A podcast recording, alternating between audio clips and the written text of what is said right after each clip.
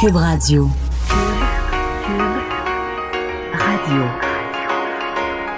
Cube, Cube Radio. Le retour de Mario Dumont. Deux heures d'info.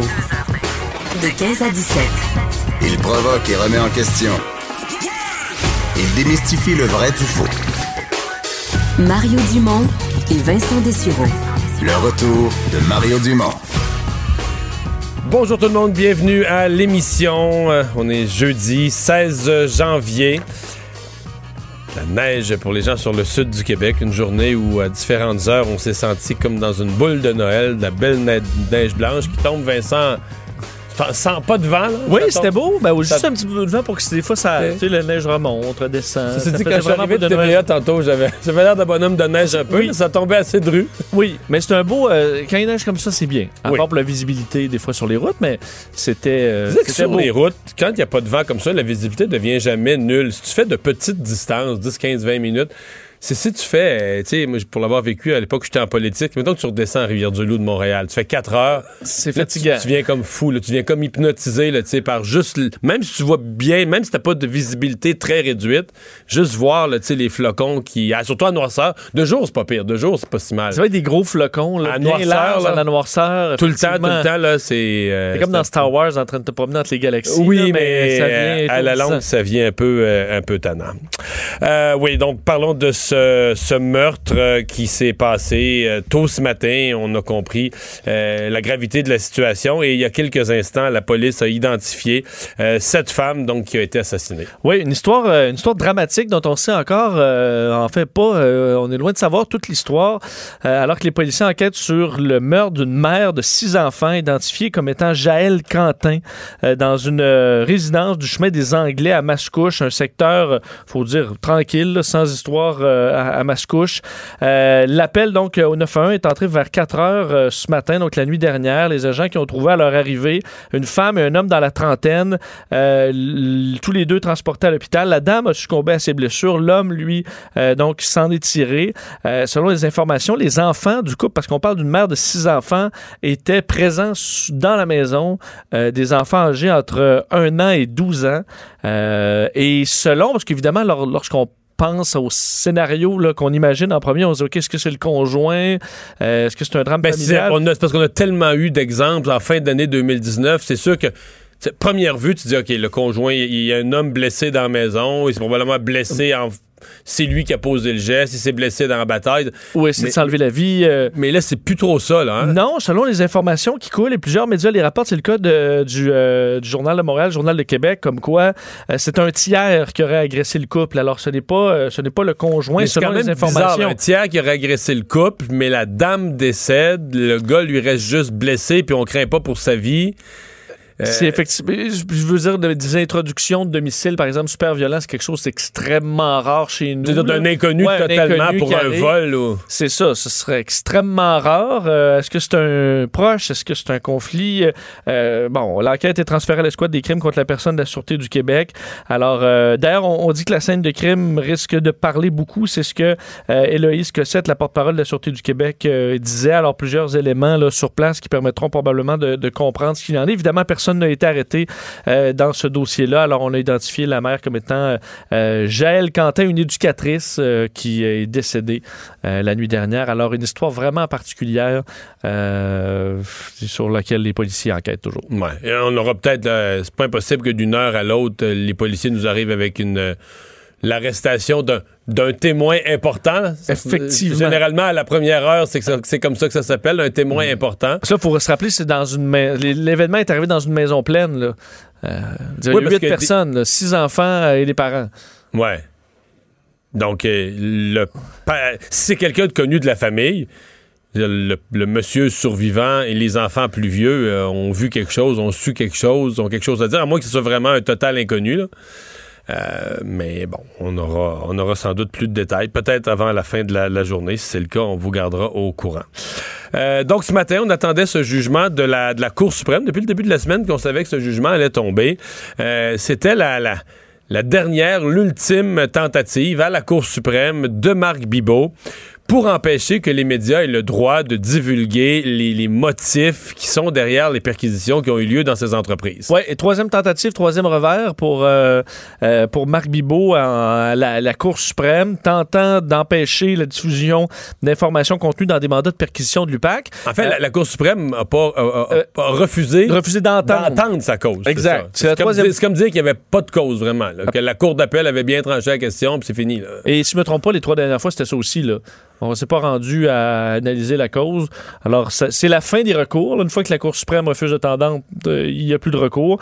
Euh, D'ailleurs, euh, huit minutes après, tout était... tout était diffusé Oui. dans, dans tous les médias. Effectivement. Donc, lui tentait de garder euh, secret depuis des années plusieurs de ces, de ces informations. faut dire que dans les informations, il y a, il y a plusieurs noms là-dedans qui vont vous dire de quoi, parce qu'évidemment, euh, la commission Charbonneau, euh, bon, c'est des gens qu'on a vu témoigner, dont on a beaucoup entendu parler. Des, des, il y aura probablement, vous tomberez pas à votre, votre chaise en attendant ce que- ce qu'on a retrouvé dans euh, les mandats de perquisition de l'UPAC, mais c'est quand même intéressant et surtout, ça arrive à un disons, un- une période assez critique parce que Marc Bibot et Jean Charest, c'est des proches très, Mhm. très, très proches, alors que Jean Charest, on s'attend à ce qu'il se lance à la course euh, à la chefferie du Parti conservateur Bah, du Canada. à mon Et là, avis, ça ramène beaucoup ouais. de merde. euh, Dans, dans le cas contraire, à mon avis, l'intérêt serait oui, là, mais pas, pas si grand parce que, comme on dirait, ben, on, en- on sait déjà beaucoup des choses qui sont là-dedans. Quoique, il y a beaucoup des témoignages qui font ce fameux lien entre euh, le financement, où les problèmes étaient déjà décrits par la commission Charbonneau, mais un lien plus direct que jamais entre le financement et l'octroi, parce que c'est ça, là, la- Oui. ce qu'on appelle la- la- les accusations de corruption viennent du fait que tu lis euh, un avantage du financement avec l'attribution de contrats publics. Oui, parce qu'à ce moment-là, qu'une firme de génie conseil de fasse, bon, fasse des dons, écoute, il n'y a rien de criminel à ça. Si les dons sont illégaux, ça devient une infraction électa- à la loi électorale. Exact. Mais si les dons illégaux te conduisent à recevoir d'Hydro-Québec ou du ministère des Transports ou d'autres instances publiques des contrats supplémentaires ou des trucages d'appels d'offres, ou appelle ça comme tu veux, là, là tu es dans le domaine de la corruption. Et euh, c'est ce qu'on retrouve euh, là-dedans, donc euh, dans les informations dévoilées, plusieurs chefs d'entreprise de génie conseil et de construction qui ont raconté aux policiers l'influence de Marc Bibot auprès du gouvernement et les tactiques pour financer le, Parti libéral. Pour vous en citer quelques-uns, Giuseppe Joe Borsellino, donc effectivement qu'on a, qu'on a connu lors de la commission Charbonneau de construction, Garnier a, Garnier a raconté avoir financé le, le- le parti, non seulement en les cadres, alors ça, encore le financement illégal, donc euh, on invite des cadres ou des employés, on en a vu même des secrétaires, euh, de faire des dons au Parti libéral, être remboursés via des bonus, euh, en- entre autres. Et euh, lui disait, Borsellino, que c'était pour que son entreprise puisse rester en vie. Alors, il considérait que plus il donnait, plus il y avait des gros contrats. Alors, on fait le lien, Ouais, le lien à à l'autre extrême, ça semblait penser que si tu donnais, si tu donnais plus pantoute, tu disais non à Marc Bibot, ton entreprise restait pas en vie. Exact. Alors ça, c'est assez clair dans le, témoignage de Giuseppe Borsellino et c'est loin d'être le seul hein, parce qu'il y en a, euh, en plusieurs, Euh, entre autres Yves Cadotte, l'ex-vice-président euh, et directeur général de SNC Lavalin, dont on parle beaucoup aussi ces jours-ci. Lui, donc, les employés de SNC recevaient une rémunération supplémentaire s'ils contribuaient au Parti libéral, une façon de les rembourser. Les dons, d'ailleurs, qui ont, passé lorsque Riyad Ben Aissa est devenu vice-président de SNC Lavalin de 90 000 à 175 000 Alors, il y a eu un bon assez, euh, assez soudain. Euh, chez Dessau, Rosaire Soriol, encore là des, noms qu'on ressort, euh, lui a, ra- a raconté aux policiers que le financement du PLQ, ce que ça lui donnait, c'est l'accès à des informations privilégiées pour faire avancer des dossiers. Parce que souvent, sur des appels d'offres, avoir quelques informations supplémentaires. Ça t'aide à faire un- une meilleure proposition. Exactement. Alors, ça, lui, le raconte assez clair. Euh, George Dick, donc de RSW, qui disait euh, donc euh, que Marc Bibot lui avait dit qu'il pouvait influencer la distribution de contrats chez Hydro-Québec. Il l'a dit d'ailleurs à certaines personnes. hein, si tu donnes pas, peut-être qu'Hydro-Québec pourrait être tenté de donner de moins de contrats ou pour avoir une influence. Lui avait vu ça à ce moment-là. Il avait été, il s'était dit choqué. Il avait dit que c'était carrément du trafic d'influence. Alors, on retrouve ça là-dedans. Il y en a plusieurs, là, des autres firmes. Pomerleau, par exemple, BPR. euh, euh, chez euh, Texult aussi, Luc Benoît qui disait que Marc Bibot était la porte d'entrée pour avoir de l'information sur des projets du gouvernement. Alors, euh, ça va comme ça, Lino En, Zambito. en- en rappelant que Marc Bibot, techniquement, était pas dans le gouvernement. C'était un militant politique du parti. Il n'y a jamais eu aucun poste de, de fonctionnaire Il n'est attaché pas supposé appeler politique. chez Hydro-Québec pour euh, trafiqueter les appels d'offres. En fait, il n'est pas supposé avoir de lien dans l'appareil public. C'est un militant politique. Fait des campagnes de financement. C'est ça, mais il n'est pas censé. La, la- la fonction publique, les sociétés d'État sont, sont censées euh, être en dehors de ces, euh, de ces jeux politiques-là. là. Mais là, est-ce que quand même, sachant le- un peu l'opinion autour de Jean Charest qui s'est qui est peut-être pas très bonne. On a vu avec euh, Stephen Ben, en Harper fait- hier. Est-ce que c'est le dernier clou qui. Je, je vais te dire une, une des, un des risques pour M. Charest. D'abord, parce que Jean Charest, on peut penser, bon, il se fout de tout, puis il va passer par-dessus ça, puis dans trois jours, puis personne ne va s'en souvenir. Je pense qu'un des problèmes, c'est que l'Albertin moyen, quand il y a eu la commission Charbonneau, il n'y avait pas ça dans son bulletin de nouvelles, puis il ne s'intéressait pas à ça, tu comprends? Euh, puis même chose en Saskatchewan, puis même chose au Manitoba. Mais là, le conservateur albertain, ou le membre ou le militant conservateur de l'Ouest ou de l'Ontario, à mon avis, va être un peu plus soumis à cette nouvelle-là, c'est-à-dire va, va apprendre des affaires que nous, au Québec, on a l'impression d'avoir, euh, de s'être fait Vu de marteler de- de- ben, depuis demain, dans le National Post, dans le Globe and Mail, euh, dans les journaux locaux, euh, il va y avoir des articles là-dessus possiblement. C'est ça. Qui pour le Québec, on, c'est toujours du nouveau, c'est une nouvelle, mais c'est comme, un épisode de plus dans un téléroman, mais je pense qu'il y a beaucoup de monde au Québec là, qui tombe en bas de sa chaise puis qui disent ce matin, j'ai jamais entendu parler de tout ça. Non, là. Faut non. Vraiment, avoir passé sept années sur une autre planète. Alors que je pense que dans le reste du Canada, il y a des gens qui, effectivement, auront jamais tellement ou peu entendu parler de ça et qui, là, vont se demander, ouais, OK, ça, ça serait, notre, euh, ça serait notre chef, là. Est-ce qu'on s'embarque là-dedans? Ben, c'est ça. Euh, on va se parler de Bombardier dans un instant, mais tout de suite, on me fait signe sur ce sujet, sur le sujet de, la décision de la Cour suprême concernant les mandats de perquisition touchant Marc Bibot. Euh, on a en ligne euh, Jean-François Brochu, expert en affaires policières, ex-enquêteur à la SQ. Bonjour Jean-François. Bonjour Mario. Bon, euh, euh, qu'est-ce que c'est, euh, toi qui as déjà eu à, à faire des enquêtes, donc des perquisitions, qu'est-ce que c'est que ces, que ces mandats qu'on nous révèle aujourd'hui ou que ces, ces motifs qu'on nous révèle aujourd'hui dans le processus policier, là? Bon, c'est ça qui est important qu'on dise, que, ça- ce- que ce qui a été autorisé là, à être divulgué, ce sont les motifs. Donc, les motifs, ce sont les affidavits qui sont en, qui ont permis l'émission d'un mandat. Un affidavit, c'est ça, c'est un document judiciaire qu'on présente effectivement devant un juge, mais ça, là, ça inclut et ça, ça peut être une page, ça peut être 400 pages. On va dire que dans les affaires de l'UPAC, c'est plus des 400 pages. Et donc, on, on va s'en aller dans chacun des témoignages, des témoins qu'on a rencontrés, des filatures qu'on a fait, euh, des, des perquisitions peut-être même d'anciens dossiers dans lesquels on a fait des perquisitions et dans au cadre de ces perquisitions-là, par exemple, on a trouvé des documents qui nous rapportent à un événement euh, de sollicitation du Parti libéral ou quelque chose comme ça. Donc, tout ce qui est pertinent dans les crimes enquêtés, les crimes qui sont allégués dans le mandat, des fraudes, des abus de pouvoir, de la, de, du, du, euh, de la, du, euh, de euh, comment est-ce qu'on appelle ça, Mario, Caroline? Ben, c'est le trafic d'influence, Trafic corruption. d'influence, voilà, trafic d'influence. Alors, toutes ces, ces choses-là euh, vont, Le- être, vont être décrites dans le mandat de perquisition. OK, mais si, si on avait à dire qu'est-ce qu'il est, ce document-là, est-ce qu'on pourrait dire c'est ce que les policiers montrent ou présentent au juge pour convaincre le juge que c'est parce que le juge lui doit autoriser une perquisition. Donc c'est quand même gros, le juge doit autoriser que les policiers là, vont débarquer dans une entreprise pour ouvrir les classeurs, fouiller les ordinateurs. Quand le juge autorise ça, c'est une grosse affaire, c'est une grosse intrusion dans la vie d'une- entreprise comme celle de M. Bibot. Donc il faut convaincre il faut convaincre le juge qu'on a des motifs sérieux, que c'est pas juste une impression où un gars au bar l'autre soir m'a compté que, là, qu'on a des motifs sérieux de penser que des infractions ont été commises. C'est un peu ça l'histoire, là. Ah, c'est, exactement ça. C'est, c'est pas des soupçons, là. On s'en va au-delà des soupçons. On a vraiment, ce qu'on présente au juge dans un mandat, c'est presque une preuve. En tout cas, ce sont des éléments de preuve que l'on a, on a l'intention, éventuellement, d'amener devant un procès. Par exemple, tous les témoignages de ces gens-là, les, ingénieurs, des déclarations, peut-être que quel- quelques-unes auront été même assermentés euh, devant un juge de paix. Ces déclarations-là qui sont qui vont être en annexe, parce que quand dans le document qu'on a rendu aujourd'hui, quand on affirme le paragraphe 1 ou le paragraphe 2 qu'on a rencontré M. X ou M. Y et que ce dernier déclare ce qui suit, on met un petit résumé de quatre ou cinq lignes, tout dépendant, mais on met en référence la déclaration intégrale. Et, et ça, c'est pour ça que dans, dans ces mandats-là, souvent le juge va prendre plusieurs jours avant de l'émettre pour prendre connaissance justement des déclarations qui sont en annexe ou des rapports de filature. On peut là-dedans déclarer, par exemple, que telle date, entre telle heure et telle heure, on a suivi M. X, M. Y, il a rencontré telle personne ou telle autre, et que par la suite, il s'est rendu à tel endroit, mais que ça, mettons, cette filature-là vient corroborer une, rencontre ultérieure ou antérieure avec un témoin qui parlait justement de cette rencontre-là. Donc, on vient le corroborer. Donc, cette, ce rapport de filature-là va être également en annexe. Donc, dans, ce, dans les affidavits qui ont été euh, rendus publics, ben, c'est essentiellement ça. Donc, ça serait éventuellement une preuve. Ce n'est pas une preuve judiciaire faite devant un tribunal, mais essentiellement, s'il y avait un procès, ces gens-là viendraient témoigner. Mmh.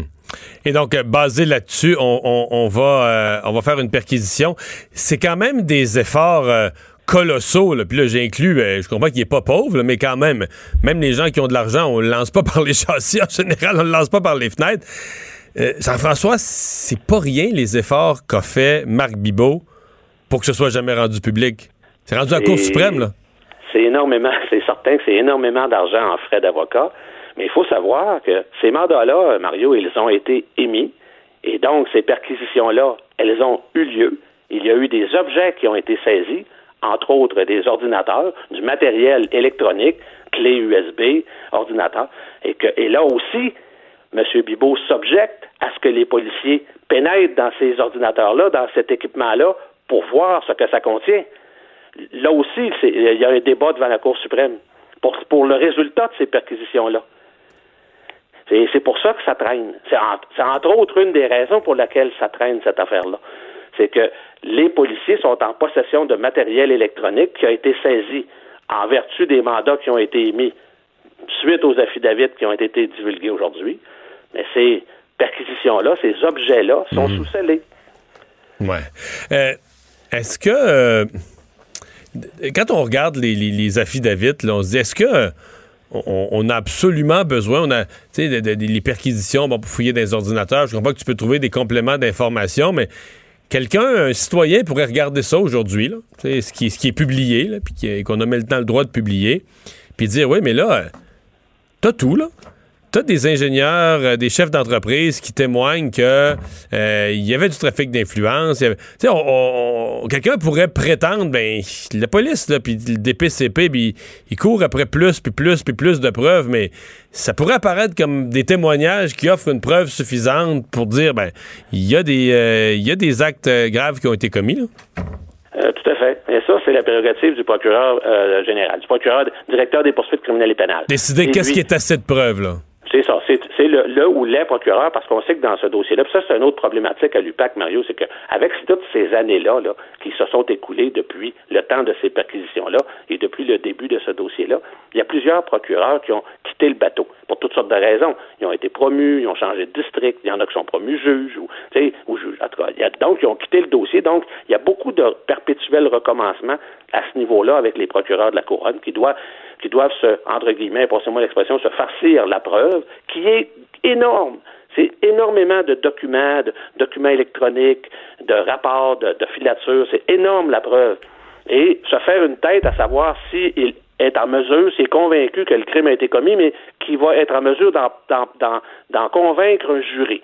Et ça, ben, chaque procureur, vous savez, moi, j'ai travaillé pendant avait, pendant plusieurs années, hein, un petit peu, et avec différents procureurs, et il y en a que ça leur en prend plus que d'autres. C'est pas, c'est pas écrit dans le ciel qu'avec tel rendu, rendu là, par exemple, on y va. Il faut que là où les procureurs de la couronne soient convaincus, parce que on s'entend là, euh, euh les avocats, les accusés ou les, les, les prévenus, les, les, les gens qui font l'objet de ces perquisitions là, euh, se défendent et ils ont le droit de le faire.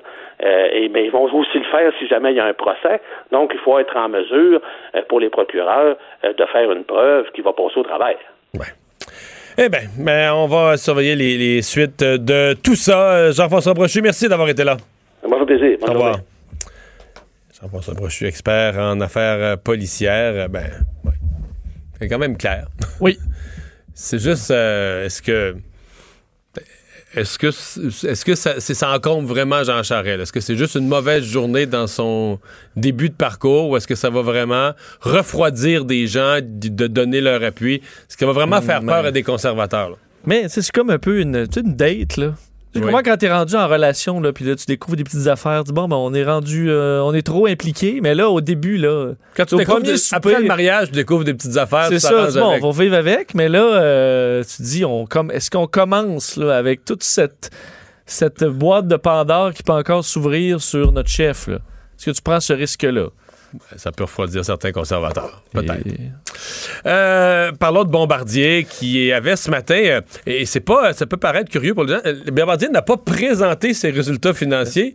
Ils ont donné une espèce de, je sais pas comment, un préavis de pessimisme, là, Ouais. pour pas que les gens tombent en bas de leur chaise au dévoilement des, des résultats financiers. On donné un préavis. Oui, et euh, ça a eu un effet. euh, en fait, qu'on croit qu'on était inquiet effectivement de, euh, de la réaction lors de, de- de l'annonce des cibles prévues pour le, le- le quatrième trimestre de, de Bombardier, parce que donc au- aujourd'hui, on, ce qu'on a annoncé, c'est qu'on ne respecterait pas, euh, on n'allait pas atteindre les cibles qu'on s'était données pour Ouais, le dernier des, des- des trimestre. de l'année. solides révisions à la baisse, là, quand même, des profits coupés de moitié. Puis- Absolument, des chiffres qui ont fait, en fait, l'action euh, de Bombardier a perdu 30% aujourd'hui. Honnêtement, des entreprises quand même importantes qui perdent le tiers de leur valeur en une journée. Il faut vraiment qu'on ait euh, des, mauvaises nouvelles à annoncer. C'est ce qui a été fait aujourd'hui. Alors, la, chute était à la Bourse de Toronto.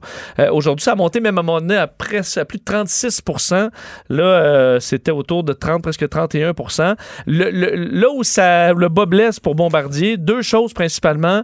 Le, le A220, puis là, on ramène encore la C-Series. On dit, bon, on l'a pas donné à Airbus, oui, mais on a évidemment une participation encore importante dans le- le- le- la production de ce qu'on appelle maintenant le Airbus A220. Le problème, c'est qu'il faut investir encore massivement pour euh, augmenter la cadence et, Et là, s'il faut, faut investir davantage, de deux choses l'une. Soit que les trois partenaires investissent, c'est-à-dire Airbus, qui est le plus gros, Bombardier, qui est le deuxième, mais le gouvernement du Québec, qui est pas loin derrière, donc nous tous. Oui. Ou soit que si Airbus investit davantage, mais là, ils vont diluer les... ben, ils vont avoir une plus grosse part des actions. S'ils rajoutent euh, un milliard ou 500 millions, s'ils rajoutent de l'argent dans le pot tout seul, ben, ils vont dire dans la- la nouvelle compagnie ou la nouvelle coquille, là, on- notre actionnariat augmente. On- Ils vont pas rajouter de l'argent tout seul. Il peut pas avoir un seul des partenaires qui rajoute de l'argent. Non, et le problème, c'est qu'ils n'en ont pas d'argent. Airbus, évidemment, en a de l'argent. Euh, Bombardier, présentement, et c'est ce que le vice-président disait aujourd'hui, Olivier Martial, il disait, tant qu'on donné notre situation financière, notre dette et nos priorités, est-ce qu'on préfère mettre no- notre argent là ou ailleurs? Alors, est-ce qu'on pousse encore ce projet euh, d'avion que tant fait perdre à, à Bombardier, alors que... Où Mais là, on- ils commencent à se vendre. Là. ben, c'est ça. Moi, mon inquiétude, c'est est-ce que là, on débarque avant que le bateau commence à prendre de la vitesse? Euh, parce que le problème, c'est le coût. euh, Toi, si t'étais le, le, le- le patron d'Investissement Québec ou le Ben, ministre moi, de l'Économie, tu dirais au nom des contribuables, tu dirais on rajoute de l'argent pour aller rentrer dans notre argent plus tard ou tu dirais on débarque? Ben, c'est le temps, dans- au contraire. Là, là, je pense pas. Moi, puis je veux dire, je suis pas euh, expert, mais, c'est un- je- je- mais je veux dire, on- c'est pas le temps de débarquer. Là. Parce que Là, là, c'est sur le point de payer. Là. La C-Series, c'est un bon avion. Oui, Vraiment, là. Je c'est un pense bon avion. Il commence Il a à se vendre. plus cher que prévu à développer, là. Ça, ça, ça a causé des ennuis. Oui. Mais c'est un bon avion. Les compétiteurs, on il me semble que Boeing, ça peut pas aller plus mal. Le Boeing 737 MAX est cloué au sol depuis. Ben là, peut-être que Boeing, va, avec les, les, dé- les déboires du 737 MAX, va commencer là, dire page blanche, Un on nouveau se fait programme. un nouvel avion. Comme Bombardier a commencé il y a 12 ans la C-Series. Exact. Le mais, problème, là, mais ça, ça va leur coûter des dizaines de milliards. là. Ça Ça, va- va prendre une décennie. ça va coûter 10 milliards au minimum, 15 milliards, et ça va prendre 10 ans. Euh, Donc là, pendant ce temps-là, tu peux en vendre. le Ben le oui. A220, il est prêt à vendre. Je veux dire, le marché est en pleine croissance. euh, et là, tu te retrouves avec le. Boeing n'a rien à offrir pour l'instant. Et t'es avec Airbus. T'es le seul, le, le gros joueur. Il va en vendre des A220. On Donc est toi, sur- si le ministre de l'Économie disait je rajoute de l'argent là-dedans, tu capoterais pas comme Ben non, au contraire. Tu Je- dirais, je- alors, ça ça m'apparaît une, une idée qui, se- qui se défend très bien. C'est le temps. Là. Là, le projet il est mûr. On a un allié euh, de taille, un géant. Qui, qui Ça se fait peut comme pas qu'ils s'en vendent pas. Ben, effectivement. Puis d'ailleurs, le carnet de commandes augmente pas mal. Le problème, entre autres, c'est le, le- il faut réduire le coût de fabrication, dont on dit d'à peu près 20% Euh, Le problème, c'est que là, on. Ça, au Québec, là, malheureusement, c'est que nous, on veut que ça soit produit au Québec, Mais pour réduire le coût de 20% souvent, c'est qu'il faut produire des pièces ou des parties ailleurs. Oui, mais là, on Parce a que ouvert le, une- travailleur syndiqué québécois ben, baissera pas sa paye de 20% Parce qu'on a ouvert une nouvelle euh, chaîne en Alabama, à Mobile, qui va commencer à produire des, euh, des A220 cette année, en 2020. L'objectif, parce que tu me posais la question hier, combien on en produit, euh, à quel rythme des A220? Le chiffre actuel, on ne l'a pas, mais l'objectif, c'est que d'ici 5 ans, ce soit à peu près 14 par mois. 10 à Mirabel et 4 à, à Mobile, OK, en Alabama. c'était- donc, 10, jusqu'à 14 par mois. 14 par mois. Ça veut dire 10 à Mirabel, ça veut dire que. Est-ce qu'il travaille la fin de semaine? Non, je pense pas. Et ça veut dire que t'en sors quand même. euh, C'est un bon rythme. Parce qu'un mois de travail, si t'enlèves les fins de semaine, c'est une vingtaine de jours. C'est-à-dire qu'à tous les deux jours, tu sors un avion de cette grosseur-là. C'est. oh, ça- Tabarouette, euh, non, mais c'est pas banal. Ouais, tous les deux, trois, exact. Faut, faut que ça. Alors, c'est un rythme qu'Airbus va atteindre pour pouvoir vendre l'avion un peu moins cher, pour pouvoir euh, euh, faire plus de profit. Alors, ça, c'est pas fait. Alors, mais, je veux dire, effectivement, c'est un bon avion. Les compagnies aériennes qui l'ont sont, sont contents. Euh, il va s'en vendre. Ça a été très long partir, mais c'est comme ça. Et est-ce que. Il n'y a pas de concurrence ou très peu à ce moment-là. C'est un duopole. là. L'aviation est. je- euh, Je reviens, toi, tu me donnes un point de vue d'aviation. Tu dis si le ministre de l'Économie embarque là-dedans. Sauf que pour la CAQ, là, ils ont tellement chialé. ils ont- Est-ce que C'est Pierre ça. Fitzgibbon et François Legault peuvent ajouter de l'argent? Même si. Mettons qu'ils savent. Mettons qu'ils pensent comme toi, puis qu'ils savent là, que. Tabarouette financièrement, là, c'est pas le temps de débarquer, tu comprends? Faut, faut, faut qu'on on est actionnaire à 16 Il faut pas qu'on se dilue, faut qu'on reste à 16% parce qu'on va passer à la caisse dans d'ici 4-5 ans. là, on, va, faire notre argent en masse avec un gros rendement tout ça. Mais en même temps, politiquement, là, t'es la risée parce que tout ce que t'as dit contre les libéraux, puis t'as chialé contre les libéraux qui investissaient là-dedans, puis t'as ri d'eux autres, c'était le pire investissement, puis là, toi, t'en rajoutes. C'est sûr que si là, faut que tu mettes un milliard, euh, c'est Tu dur à vendre. Faut tu le- falloir qu'il y ait quelqu'un qui nous l'explique bien.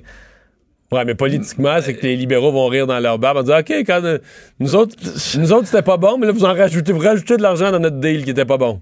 T'as as raison. T'as raison. Alors, c'est compliqué. L'autre l'autre problème pour Bombardier, euh, c'est euh, au niveau ferroviaire, parce qu'il y a plusieurs pro- projets en Europe qui ont eu besoin de, de redressement, qui ont des, euh, qui ont des problèmes. C'est le cas au Royaume-Uni, en Allemagne aussi, les coûts de production qui sont plus élevés. Alors, bon, Ben, ici aussi à Toronto et à New York, ça a été très, très Le- difficile. des poursuites, des trains arrêtés pour différentes problématiques. Alors, on- ils ont dit par contre qu'ils ont une trésorerie de 2,6 milliards de dollars, alors pe- peuvent faire face à certains problèmes et se sont dégagés un peu de mar- de marge de manœuvre, mais en vendant, là, on sait, ils ont vendu entre autres la- euh, les avions euh, CRJ, donc les, les jets Ouais. régionaux. Ça leur donne 1,1 milliard qui pourront essayer de, de- pour éponger les trous un peu partout, mais des, euh, des milliards comme ça, ils n'en ont, ont pas plein en banque, là, à part tout vendre. là. Alors, c'est une situation qui est quand même pas. Mais parce que dans une ferme laitière, quand tu vends tes vaches, payer ta dette, te dire le lendemain, tu produis moins de lait, là. C'est c'est bien plate, c'est un peu ça l'histoire. Bombardier a vendu plusieurs de ses divisions. Bon, quand tu vends une division non rentable, c'est encore tel que tel. Mais quand tu vends une division qui pourrait, qui, est- qui pourrait être rentable, ou que tu la vends vraiment parce que tu as besoin du cash, tu as besoin des liquidités, t'es vraiment dans la situation du producteur de lait qui vend ses vaches. Là. Et on sait que ce qui va bien, entre autres, il y a les, les jets, euh, les avions privés. Euh, si par contre on entre dans la récession, par exemple, dans les prochaines années, est-ce que les grands chefs d'entreprise, Ouais, les ultra riches, à un moment donné, coupe, coupent un peu dans les jets privés? euh, c'est un marché qui fluctue peut-être. Quoique des ultra riches, il y en aura toujours. Et, euh, Mais euh, c'est une situation, c'était pas des bonnes Hmm. Nouvelles tu vois, aujourd'hui. un, un gars comme Leonardo DiCaprio qui utilise des jets privés, va- avec l'environnement, il va les utiliser de moins en moins. Là. Oui, ben, à mon avis, Léo, il commence à faire attention à force de le faire dire, j'ose croire. Mais euh, Ouais. c'est ça. Ouais. Tu penses qu'il va voyager en train? euh, C'est long en train faire à Los Angeles-Paris, mettons, là. Ouais, mais il peut juste rester dans le coin. Ah ouais. Il peut aller dans les parcs autour. Euh, en Californie, c'est beau. ouais, peut-être. En Tesla, tu vas loin. Sans doute. Le retour de Mario Dumont. Parce qu'il ne prend rien à la légère. Il ne pèse jamais ses mots. Cube Radio. Alors, Vincent, depuis très tôt ce matin à notre heure, euh, la Russie a officiellement un nouveau premier ministre. Le Parlement là-bas, la Douma, qui a. un vo- on peut parler d'un vote clair. tu penses qu'il y a un mandat clair? ouais, je sais pas. 388, 3 contre 0. Bon. Il y a des abstentions. 41 abstentions. quand même. Mais on comprend que euh, ça. Donc on présente le nouveau premier ministre au Parlement, puis il était le 383-0, on le confirme. Oui. Parle-moi de ça. Ça s'est fait rapidement. Euh, c'est pas quelqu'un. Euh, je pense que c'est peut-être la première fois que vous allez entendre dans ça, notre non? pays, toute la chicane que le Parlement, il y en a qui votent d'un bord, il y en a d'autres qui votent de l'autre. C'est vrai. Là-bas, c'est l'harmonie. Parle-moi de ça. Ah, tout le monde dans le même sens. Michael Michoustine alors euh, qui a été confirmé euh, comme étant euh, nouveau premier ministre de la Russie après la nomination surprise par Vladimir Poutine, donc qui a aussi surpris à peu près tout le monde hier avec la démission de tout le monde. Et si les gens se demandent d'où vient M. Michoustine, quel rôle jouait-il avant, on dit qu'il était dans la réserve de personnel du président de la Russie, mais la vérité, c'est que c'était un nobody total. C'est ça, ben, en fait, peut-être dans les du grand public, je pense que c'était pas le. Mais je dis, il jouait pas, vraiment de, de, rôle politique euh, d'importance. Pour essayer de comprendre la signification de tout ça, parce que partout dans le monde, il y a des analyses qui disent, qui parlent de la toute-puissance euh, qui de, de, Vladimir Poutine, là, qui, qui tourne autour de ça. Guillaume Sauvé, chercheur au Centre d'études et de recherche internationale, spécialiste de la Russie, est avec nous. Euh, bonjour, Guillaume. Bonjour. Euh, bon, est-ce que c'est la bonne interprétation, la toute-puissance de, Vladimir Poutine? Hier, le gouvernement, à la surprise générale, démissionne en bloc, euh, comme si de rien n'était, nomme un nouveau premier ministre, comme si pour lui tout va bien? Ben oui et non. C'est-à-dire qu'effectivement, le fait que tout ça se produise, euh, comme vous l'avez dit, de manière si bien huilée, sans contestation, prouve sa toute puissance sur le système politique russe. Mais en même temps, en plus de la démission du gouvernement hier, le grand événement, beaucoup plus important, c'était l'annonce des réformes constitutionnelles. Et ça, ça, c'est un tremblement de terre dans la politique russe. Euh, parce que ça signifie en fait que euh, la présidence va avoir moins de pouvoir et que le Parlement désormais va en avoir plus. Ce qui veut dire aussi que Poutine est en train de réduire le pouvoir du poste qu'il occupe lui-même. Ce qui peut paraître étonnant. Un peu contre-intuitif, ouais. et comment on l'explique? Ben, en fait, justement, il faut aller, euh, quand on se dit, est-ce que Poutine est tout puissant? Oui, mais Poutine est clairement en train de regarder vers sa retraite. C'est ça que ça veut nous dire. Ça veut dire que Poutine est en train de regarder qu'est-ce qui va se passer à la fin de son mandat? son mandat est censé terminer en 2024. Et euh, de toute évidence, les réformes qui ont été annoncées hier nous disent clairement Poutine ne veut plus être président, parce que sinon il réduirait pas le pouvoir du poste qui est. Non, c'est pas, pas sa nature personnelle, là. Exactement. Donc, il ne veut plus être président, ce qui est en soi une grosse nouvelle. Ouais, ça veut dire qu'il ne veut pas pour un cinquième mandat. Il y a quel âge, Vladimir euh, Poutine? Très bonne question. Je ne peux pas vous dire comme ça, là, mais euh, je hmm. sais qu'il n'est pas si vieux que ça. Oui, mais je vais faire la recherche. je vais faire la recherche. Donc, la réforme constitutionnelle, euh, bon, on me dit qu'il y a 67 ans. Donc, en 2024, il va quand même avoir 71 ans. C'est pas, pas absurde de penser à la retraite. Là. Voilà, exactement. Puis euh, c'est pas si absurde de penser à la retraite avant qu'il soit trop vieux, parce que par exemple, Bouteflika en Algérie, clairement, il a attendu trop longtemps avant de prendre sa retraite. Ça s'est très mal passé, ouais. Il a attendu d'être trop malade. Donc là, Poutine, lui, il attend, il attend pas d'être trop impopulaire, parce que sa popularité est en décroissance. Il attend, il attend pas d'être trop malade, puis il prévoit sa sortie. Et donc toutes les réformes qui viennent d'être annoncées, c'est un Poutine qui est en train de planifier une sortie contrôlée. C'est-à-dire qu'il est en train de réduire le pouvoir de son successeur à la présidence pour s'assurer que son successeur ne puisse pas avoir trop de pouvoir qu'il pourrait utiliser contre lui, Poutine, une fois qu'il soit parti. Et en même temps, en donnant plus de pouvoir au Parlement, il se donne, lui, Poutine, le moyen de garder de l'influence à travers le Parlement, potentiellement, sur la Russie après qu'il ait abandonné la présidence. Comment on interprète la démission du gouvernement? Parce que Medvedev là, a joué dans tous les films de Poutine. Quand euh, Poutine a voulu, avait plus le droit constitutionnellement d'être président, ils ont inversé les rôles. L'autre est devenu un président pantin pendant que Poutine a repris le poste de premier ministre. Puis là, Poutine est redevenu mhm. président. Medvedev a accepté de jouer là, dans, tous ces scénarios-là, de jouer le rôle qu'on lui euh, que, que, Poutine lui, lui préparait. Est-ce que là, il démissionne fâché? Est-ce qu'il vraiment proteste contre les réformes constitutionnelles? Euh, il semble avoir dit, lui, qu'il s'enlevait du chemin pour que les réformes aillent mieux, mais s'il est d'accord avec les réformes, il n'y a pas besoin de s'enlever du chemin, il y a juste à rester là pour collaborer aux réformes. J'essaie de comprendre une démission en bloc du gouvernement, là. Oui, alors, euh, c'est parce que Medvedev, comme vous l'avez dit, il a joué dans tous les films de Poutine, puis ça l'a un peu usé. C'est-à-dire que clairement, son image à Medvedev est pas bonne. Euh, il est très impopulaire par rapport à Poutine, par exemple. Et donc, en fait, il était rendu pas mal un boulet pour Poutine, qui veut donner l'image avec la réforme constitutionnelle qui est en train de changer les choses pour le mieux. Et donc, en fait, euh, clairement, il a fait signe à Medvedev que maintenant, euh, il avait plus vraiment sa place dans, la, dans le nouveau système politique. Euh, OK, donc on, pense que c'est Poutine qui a, qui a dit euh, fait, débarrasse, ah, le, débarrasse le plancher, fait de l'air. Ah, ça, c'est certain. Vous l'avez dit, euh, vous l'avez bien observé quand vous dites que tout est concerté, tout est harmonieux, entre guillemets, en, dans le système politique russe.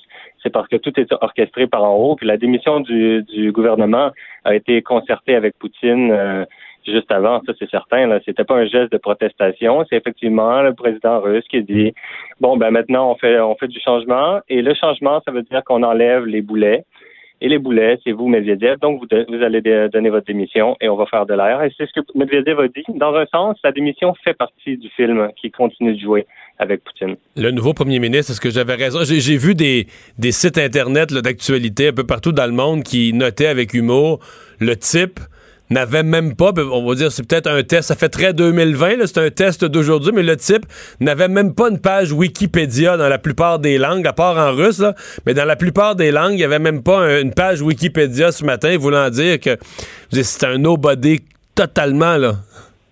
Ben, vous avez exactement raison, c'est-à-dire que c'était un total nobody. Il était absolument inconnu du public russe. Je pense que c'est pour ça qu'il a été choisi.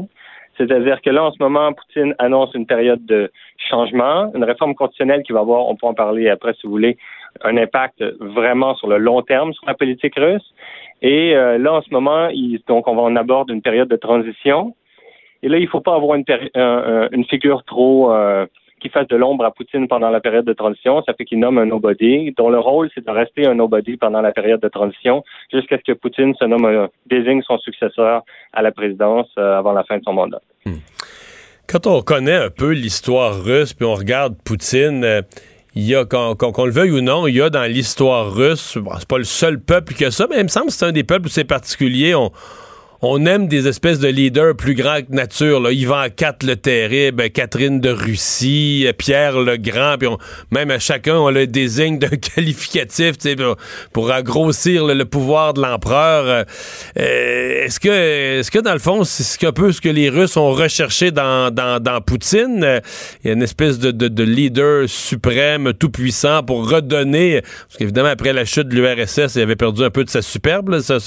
cet empire avait perdu un peu de sa superbe, mais essayer de leur redonner de l'éclat?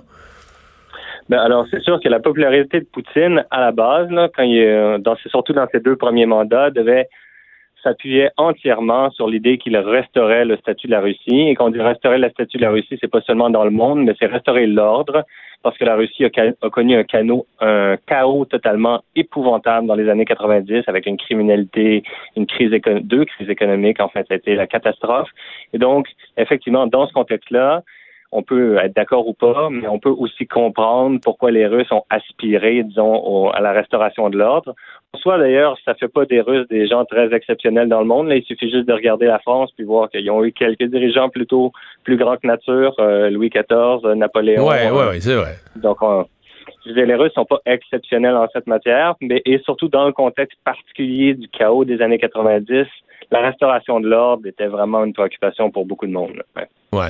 Euh, qu'est-ce qui mine la, la présentement, là, si on passait, mettons, la dernière année ou les deux dernières années, qu'est-ce qui a amené la baisse de popularité de, Vladimir Poutine? Est-ce que c'est d'abord l'économie, l'état de l'économie? Oui, euh, ouais, principalement, c'est l'état de l'économie. L'économie va pas si mal que ça, compte tenu des sanctions euh, occidentales mais quand même pas aussi reluisante que dans les deux premiers mandats de Poutine, quand la Russie connaissait des super taux de croissance. Euh, ensuite, il y a l'usure du pouvoir, clairement. En même temps, même ceux qui aiment Poutine se disent que ça fait quand même un bon moment qu'il est là. Puis ensuite, un autre facteur, c'est que l'année dernière, il y a eu une réforme des retraites. On ne peut parler, mais en fait, c'est ce que la France essaie de faire en ce moment. La Russie l'a fait l'année d'avant. Et ça a eu à peu près la même réaction qu'en France, c'est-à-dire que ça a très, très mal passé. La différence, c'est que c'est vu que c'est un régime autoritaire, ça a fini par passer euh, quand même. ils ont pu juste l'imposer, mais ça a donné un vrai coup à la popularité de Poutine. La réforme des retraites, ça a vraiment, euh, ça a vraiment affecté sa popularité, ouais. Ouais.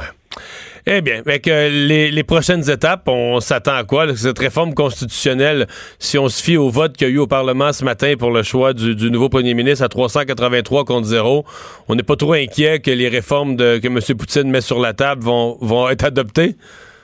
Ah, ils vont être adoptés. Il a annoncé qu'il y aura un vote populaire, donc une sorte de ré- référendum Ah, ok, ok, ok. Il n'y a pas vraiment de suspense non plus. là. On s'attend pas mal à ce que le- ça soit adopté aussi. Donc, ça va être adopté. Puis, même si c'est pas ça l'objectif de la réforme de Poutine, qui, comme je l'ai dit, a pour objectif pour lui de préparer sa sortie de manière contrôlée, c'est quand même un progrès pour la démocratie en Russie. Comme je l'ai dit, c'est pas parce que Poutine est démocrate, mais un effet secondaire, c'est que ça va un peu corriger le déséquilibre catastrophique des pouvoirs entre la présidence et le Parlement en ce moment aussi. Et de ce point de vue-là, c'est une assez bonne nouvelle, en fait, même si je dis que c'était pas l'objectif. C'est pas parce que Poutine est démocrate, mais ça, c'est l'effet secondaire. C'est que ça va, la Russie va devenir légèrement plus démocratique. Ben, euh, Guillaume Sauvé, très, très instructif, très intéressant. Merci beaucoup d'avoir été là. Ça me fait plaisir. Au revoir. Bon. Je viens de voir apparaître à l'instant, pendant qu'on parlait, M. Monsieur, monsieur Sauvé, euh, le président Trump, parce que là, les- les- tout le monde a été assermenté, le juge de la Cour, le juge en chef de la Cour Oui. suprême, les sénateurs en vue du procès qui commence là, puis les, les articles ont été adoptés. Il dit I just got impeached for making a perfect phone call. Ah. Toujours ce parfait appel qui a ça. été déclaré illégal aujourd'hui par un comité Ouais, indépendant. va je en viens juste d'être euh, d'avoir l'impeachment là pour avoir fait un téléphone, un coup de téléphone parfait. Bon, c'est la witch hunt. C'est ça, c'est la course de la chasse aux sorcières. Euh, culture et sport après ceci. Le retour de Mario Dumont. Joignez-vous à la discussion. Appelez ou textez 187 Cube Radio. 1877 827 2346.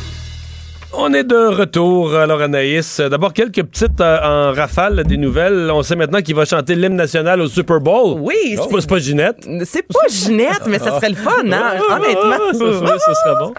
Tu l'as pas fait, Vincent, Ouais, quand même. eh, écoute, c'est mon trémolo. euh, c'est parfait. Ben, c'est Demi Lovato qui va chanter l'hymne national, donc ce sera le 2 février prochain. Un beau retour pour elle. Je vous rappelle qu'il y a un an et demi environ de ça, elle a fait une overdose, elle a été hospitalisée, tout ça en lien avec la drogue. Là, elle sera au Grammys le 26 euh, janvier prochain et le 2 au Super Bowl. Le spectacle de la mi-temps, c'est qui les boys? Euh, oui, il y a. euh, la va danser. c'est vrai, J-Lo. J-Lo, Et, Et euh, brésilienne, là. euh, Shakira. Shakira. Oui. la, la, la, la brésilienne. Colombienne. La colombienne. La colombienne, Shakira, exactement. oui. Qui, allez voir ça, avait les cheveux noirs hein, en début de carrière. Et lorsqu'elle est arrivée aux États-Unis, on l'a obligée à se teindre en blond pour percer le marché nord-américain. Ça avait marché, par contre. Ça avait ça, ça ouais, Oui, Shakira, c'est- oui. ouais, ouais, Whenever, wherever. Euh, deux nouveautés de Netflix. Ben, en fait, deux nouvelles Netflix. Je vous dirais tout d'abord, euh, on a appris exactement quand la fameuse, euh, le, le documentaire sur la vie de Taylor Swift va sortir. Il y a quelques temps de ça, elle avait annoncé qu'elle travaillait sur un documentaire Netflix. On a beaucoup parlé, en fait, euh, de ses euh, anciens, de son ancienne maison de disques qui exerçait sur elle une grosse pression. Il voulait pas, en fait, qu'elle fasse, entre autres, les Grammys. Et là, ça va sortir officiellement le 31 janvier prochain. Miss Americana, ce sera présenté le 23 janvier au festival de Sundance et on va retracer en fait l'histoire de la femme, l'histoire de l'artiste. On va revisiter un peu tout ce qui s'est passé avec On son va retourner à label. Nashville? On va retourner à Nashville Country Girl. C'est ce que vous allez voir. Et on parle aussi de la série Mindhunter. Je J'ai tant la misère Mindhunter. Mindhunter. Mindhunter. C'est pas le Mind chasseur de Hunter. menthe. C'est pas le Mind chasse- chasseur de Hunter. menthe. C'est chasseur d'esprit. Mind comme dans OK, je vais le dire vite. Donc, Lose Your Mind. Hunter. Mindhunter. Je- Ch- tu chasses les minds. Je vais comme un accent tonique à la mauvaise place.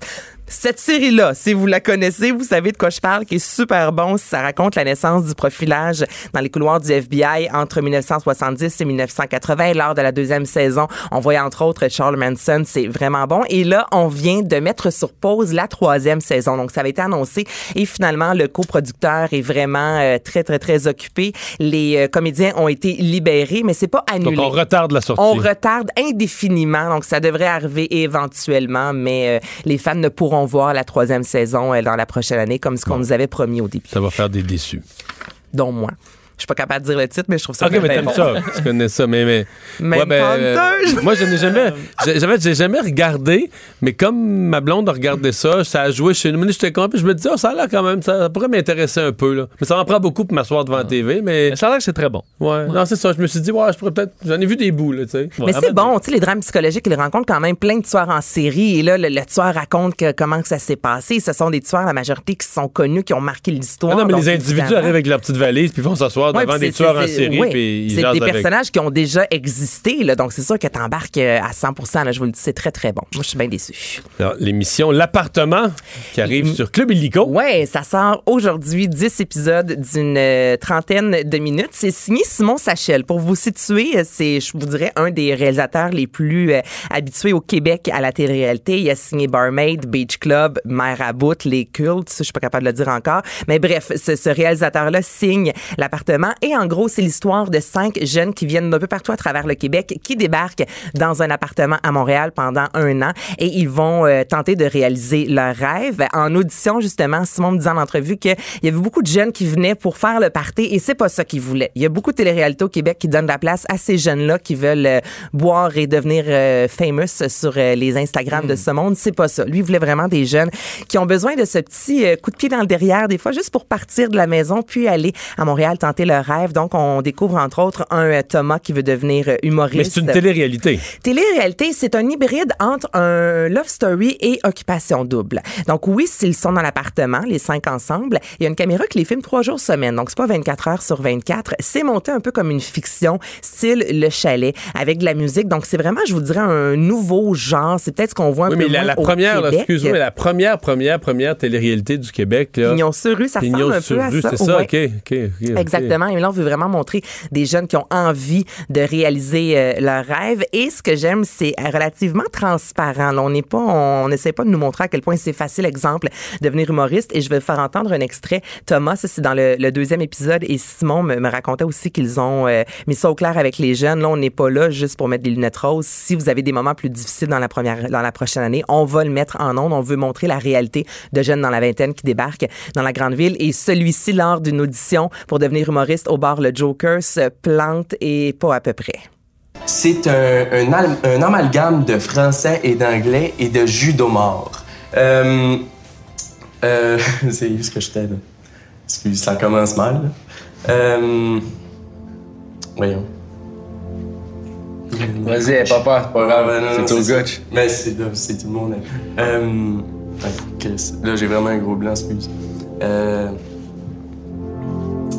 Souvent, euh, ça peut arriver là, que. que On est mal, là. Cette scène-là dure, je vous dirais, un bon 2-3 minutes, ce qui est long. en Il est sur scène, là. Il est sur scène et là, tu vois qu'il qu'il- qu'il est pas capable. Et celui qui lui fait, ben, qui lui fait passer l'entrevue, euh, tu sais, dit correct, il y en a d'autres humoristes qui ont eu des blancs, mais tu sais, tu vois à quel point ça peut des fois être extrêmement difficile comme euh, métier. Donc, euh, c'est vraiment... En tout cas, moi, je- j'ai embarqué. Je pense que c'est une bonne série à écouter avec les enfants.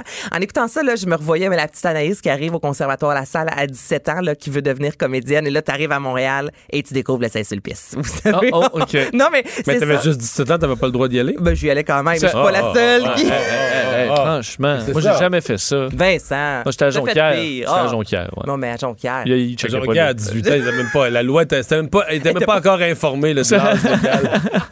Il savait pas. Mais ça Ouais. fait du bien de voir des jeunes. Donc, il y en a un aussi Bon. qui vient à Montréal pour changer de sexe. Euh, écoutez ça en famille. C'est bon, c'est frais, c'est rafraîchissant. Euh, et ce soir à TVA, dans le cadre de JE, une émission spéciale. Ouais, Narcos PQ qui a débarqué il y a quelque temps déjà sur euh, Club Illico. Si vous avez vu l'émission sur Club Illico, vous pouvez l'écouter ce soir parce qu'en gros, ça raconte bon le, cartel de drogue à quel point c'est présent au Québec. C'est Félix Séguin qui s'est ramassé, re- retrouvé plutôt, ouais, à Acapulco. Et en l'espace de 72 heures de tournage, il y a eu plus de 8 morts.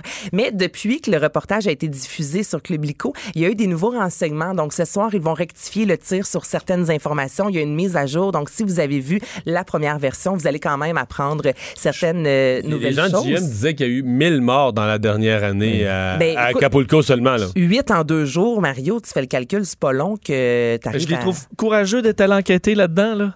Tu sais, tu te dis, écoute, à quel point euh, tu, te mets, tu te mets le nez dans quelque chose où, qui fait des morts partout. Ah, là. tellement. Je les ai trouvé courageux d'aller euh, cogner à la porte, de faire Ouais, des rencontres, fait, des euh, parce, contacts. parce que leur angle, leur angle, c'est pas juste les cartels de la drogue mexicain au Mexique, là. C'est leur implantation à Montréal. Exact. Des, des centaines qui sont rendus à Montréal, qui doivent pas être si contents. Ben, de mettre le, le, le, le- spotlight, spotlight là-dessus, non.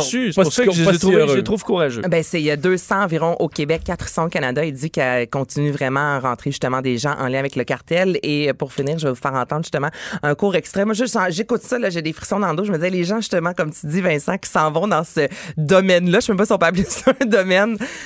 Ça, ça- faut être un peu fou, je Hmm, pense. oui. Légèrement, oui, mais ça donne la bonne télévision. trafic de drogue au Canada. On dit même qu'avec notre port infiltré par les bandits, que la métropole est l'une des villes les plus importantes pour le crime organisé en Amérique du Nord. J'arrive comme un hôtel, je rentre là-dedans, il y a plein de gars qui sont armés. Il y a un gars qui paraît assez bien, là, tu sais, une belle montre, euh, si, euh, parle pas, euh, un gun dans le dos même. Il a mis au bag. J'étais à barnac, je chapotais. Là, L'autre est arrivé, il a mis une palette, il m'a donné 10 000 piastres. Et il a levé, il m'a donné la main, il m'a dit T'as fait un good job, non? Il dit Viens, on va aller célébrer ça. Fait que là, je suis allé dans une place, c'est là que j'ai pogné mon premier contact mexicain du cartel Sinaloa. Ce soir à J à 21h. Merci Anaïs. Ça fait plaisir.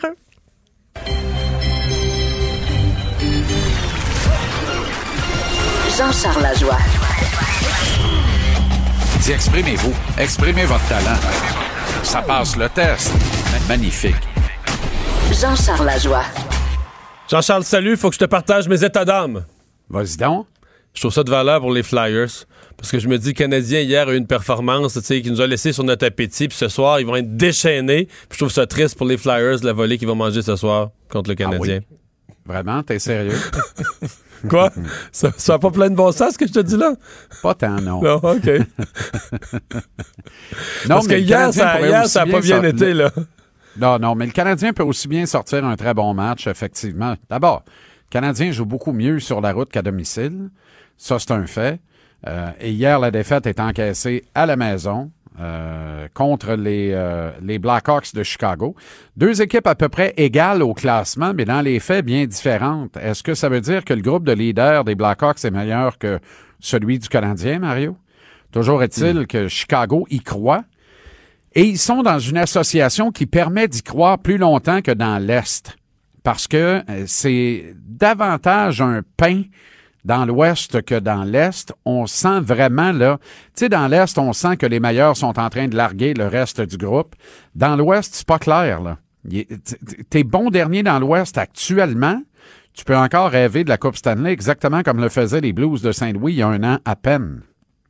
Alors, tout n'est pas perdu et c'est pour ça que les Blackhawks ont joué leur match avec une certaine énergie de désespoir hier.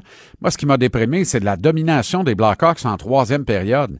Chicago joue un 2 en 2. Montréal les attend dans le douillet confort de leur domicile et se font dominer en troisième période. Ça, c'est pas normal.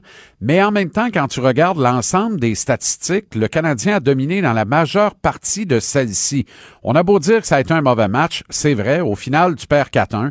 Et je pense qu'on a tout simplement évité de tirer sous l'autobus Charlie Mais c'est lui qui a tué ce match-là hier, Mario. Tu sais, il n'a pas fait l'arrêt, il n'a pas fait un seul arrêt déterminant à un bon moment dans la soirée. Alors, tu sais, il a fait trois, quatre à arrêts 4 à ça et 1. là. À la fin, à 4, une fois que c'était 4 à 1, on a fait un gros à la toute fin. Ben oui, mais ça sert à quoi? C'était un petit peu tard, ça. oui, je- je- Alors, oui, tu sais, tu vas parsemer ton match de trois, quatre bons arrêts, mais tu fais pas l'arrêt quand c'est le temps. Un bon, les vrais, les vrais bons gardiens de but ne cèdent jamais au mauvais moment. Hier, là, tu sais, ton équipe est fragile, sa confiance est tranquille. Euh, tout le monde se demande ce que tu fais devant le filet, parce que c'est ça que les joueurs se demandaient hier. Pourquoi c'est Lindgren et pas Price? Alors qu'on a une semaine de vacances dans trois jours qui commence, là. Alors, il n'y a pas de danger de surtaxer Carey Price. On va faire du skidoo pendant une semaine et de la pêche à la glace. Mais non, on a décidé de le laisser en hémorroïde au bout du banc. Et on a donné le départ à Charlie Lindgren, qui, à mon sens, est maximum quatrième dans la hiérarchie des gardiens de l'organisation du Canadien. Assurément derrière Price, assurément derrière Kincaid et derrière Primo. Alors, il est minimum quatrième. Moi, tant qu'à moi, Michael McNevin est meilleur que lui également. Alors, je sais pas ce que ce gars-là fait encore à Montréal. Puis tu sais, on en a parlé ensemble il y a une semaine, puis je te disais, tu peux pas demander à des joueurs de perdre volontairement, mais tu peux prendre toutes les décisions en conséquence, par exemple. La première Hier, vague, la, la avec première Nick vague Co- d'avantage numérique était étonnante oui. hier. Là. Cousins avec Will et Lekonen. Allô? Allô? Et Lindgren devant le filet. D'abord, Lindgren à Montréal, pas d'affaire là. Pourquoi c'est pas Primo? Et Lindgren devant le filet, c'est encore pire. Alors, tu comprends? Et, quand, et Claude Julien l'a expliqué en disant demain, adversaire frontal, c'est le match qu'on ne peut pas se permettre de perdre dans notre semaine. Mais excuse, là, des matchs, je peux plus te permettre d'en perdre ben, ben, là. Si tu es vraiment sérieux dans l'espoir d'entrer en série éliminatoire. Mais est-ce que tu l'es vraiment? Mais si L'ensemble des décisions démontrent que non. Si Les clubs espoir, qui sont sérieux, Mario, euh, là, les clubs qui sont sérieux, ils changent de coach actuellement. Le Canadien ne change pas de coach, puis Détroit non plus. Fait que notre point de comparaison, il est pas mal plus avec la médiocrité de Détroit qu'avec euh, des, des espérances d'entrer en série et de faire un bout contre des clubs comme Nashville et comme Vegas. Alors, moi, là, honnêtement, et tu sais, on parle beaucoup des trois défaites contre les Red Wings cette saison, mais le Canadien va en perdre une troisième contre les Flyers également ce soir. Et ça, c'est un adversaire direct et frontal dans la lutte pour une des deux places d'équipe repêchée en vue des séries éliminatoires. Mais tu sais, moi, je pas confiant pour ce soir, là. Hein? T'es pas confiant pour ce soir. Non, non, pas du tout. Pas du tout. Les Flyers vont pas bêtement échapper ce match-là. Moi, Philadelphie, là, avec Alain Vigneault, Michel Terrien et euh, Mike Yeo, puis j'ajoute Yann Laperrière, là, un, un joyeux drill, un fichu de bon gars. Philadelphie, là, c'est un club dangereux.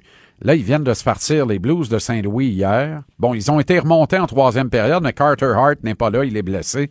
Remontés en troisième période, mais ils ont gagné quand même en prolongation. Et ils avaient battu auparavant les Bruins de Boston. Ça, c'est deux clubs au top 3 du classement général de la Ligue nationale. Les Flyers, personne ne les voit là, sauf moi, là, mais je continue de les voir en série éliminatoire. Et je continue de penser que c'est un club qui va être très dur à jouer contre dans la vraie saison. Moi, j'aime les chances des Flyers de Philadelphie. J'aime cette organisation où les meetings de coach se passent en français. J'aime cette organisation où ça joue aux cartes en français sur les vols nolisés dans les hôtels d'Amérique avec des Claude Giroux et Sean Couturier et autres, euh, le jeune Nicolas Aubé-Cubel maintenant. Tout est correct à Philly, là. Tout est correct. Philip Myers, j'aime ça. J'aime ce qui se passe là. Et, euh, et ce révèle à l'orange, cette couleur classique des années 70, je l'adore également. C'est un jersey, un maillot que, dont je raffole. Va être un bon match de hockey, parce que c'est toujours un bon match de hockey. Mais fie-toi sur euh, Vigneault et Terrien pour mettre bien de l'argent dans l'enveloppe, euh, sur le tableau, dans le vestiaire, encore une fois ce soir. Et les joueurs, tu sais, quand bien même il n'y aurait rien qu'une pièce, c'est le principe de la gagner. C'est toujours ça. Ce sont des players, ce sont des compétiteurs, et ils sont pas fous. Ils regardent le classement puis ils se disent, hey, faudrait être des maudits caves après avoir battu Détroit-Saint-Louis pour perdre contre Montréal. Fait que le Canadien va avoir beaucoup de difficultés ce soir, et il va affronter les Golden Knights avec un nouveau coach, Pete DeBoer, samedi. Heureusement, on n'était pas écœuré de Gérard Galland euh, à Vegas. Donc, je pense pas, moi, que ça va avoir un effet immédiat de dire le club va partir sur 3-4 victoires de suite. Faudra voir comment ils vont se comporter à leur premier match ce soir avec Pete DeBoer derrière le banc. Ils jouent à Ottawa contre les sénateurs. Tout n'est pas perdu, mais il n'y a rien de gagné. Puis, vire ça d'un bord ou de l'autre, le Canadien ne sera pas en série. Fin de l'histoire. Jean-Charles, merci beaucoup. On va Je te ça ce soir. euh, à demain. À demain. JC, TVA Sport, 17h, on s'arrête. Le retour de Mario Dumont, le seul ancien politicien qui ne vous sortira jamais de cassette. Mario Dumont et Vincent Dessureau. Cube Radio. Alors, Vincent, dans l'actualité, il y a François Legault qui a eu à commenter. Ça faisait déjà euh, deux jours que c'était dans l'actualité, mais le premier ministre n'avait pas été interpellé là-dessus. Euh, la situation du petit frère, le jugement dans le dossier du petit frère de la martyre de Granby. Oui, il a réagi comme euh, tu sais, on, a lu, je l'ai lu des extraits de ce jugement-là, puis c'était très difficile dans certains cas à, à- lire les propos qui racontaient, donc les propos du juge racontant les sévices, euh, donc euh, vraiment une misère euh, que, que dû endurer ce petit garçon qui a aujourd'hui 5 ans, qui a fait donc qui a été remis à la, à la DPJ.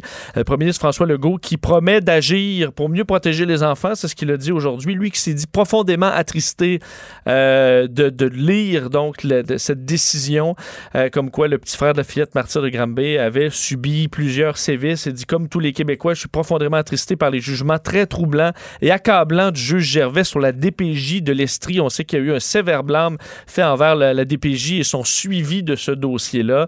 Il dit ça doit et ça va changer, faisant référence entre autres euh, au euh, bon euh, bon évidemment au, bon, à ce qui suit et le euh, donc il dit c'est une décision de Mario Gervais. Rappelez le, le juge qui a rendu relate euh, des violences physiques, psychologiques et tout ça. La direction de la protection de la jeunesse qui a été euh, qui a commis de graves lacunes. Il dit ce n'est pas normal qu'au Québec on ne protège pas mieux nos enfants ça doit et ça va changer. Avec Lionel Carman, on va continuer d'agir maintenant pour nos enfants. Et avec la commission Laurent, évidemment, on complétera le travail. Alors, ça a été les, propos aujourd'hui du premier ministre Legault. Il y a euh, un, homme d'affaires français qui se retrouve euh, qui, euh, se retrouve devant la justice et en fait est condamné à la prison. Euh, mais si on parle de lui au Québec, c'est qu'il était un notaire, il était aussi un notaire dans les cantons de l'Est que Jean Charest avait nommé au Conseil d'Hydro-Québec. Oui, et on en parle aujourd'hui pour de, en fait, pas très bonnes raisons. Il est condamné, Louis Lagacé, donc un homme d'affaires de Sherbrooke, qui il est condamné à trois ans de prison. Alors, Par la justice française. Par la justice française, 375 000 euros d'amende pour faillite et abus de biens après euh, la liquidation en 2012 d'une société qu'il avait rachetée en 2005 en, en Bretagne. C'est quand même un peu technique, mais en gros, il a siphonné là, lors d'une euh, d'une faillite à peu près 30 millions de dollars avec des... euh, entre 30 autres, des- millions. 30 millions de dollars. 30 millions. 30 millions. Euh, grâce à... Pas 30 000, là. Oui, 30 millions euh, qui, euh, bon, reliés à des, euh, à des licenciements euh, de, de 39 personnes là-dedans.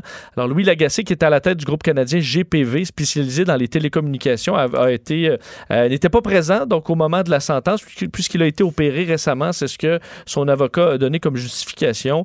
Euh, lui qui se déplace maintenant en, en fauteuil roulant. Alors, bon, une, une enquête qui le mène comme ça à se rendre en prison pour trois ans.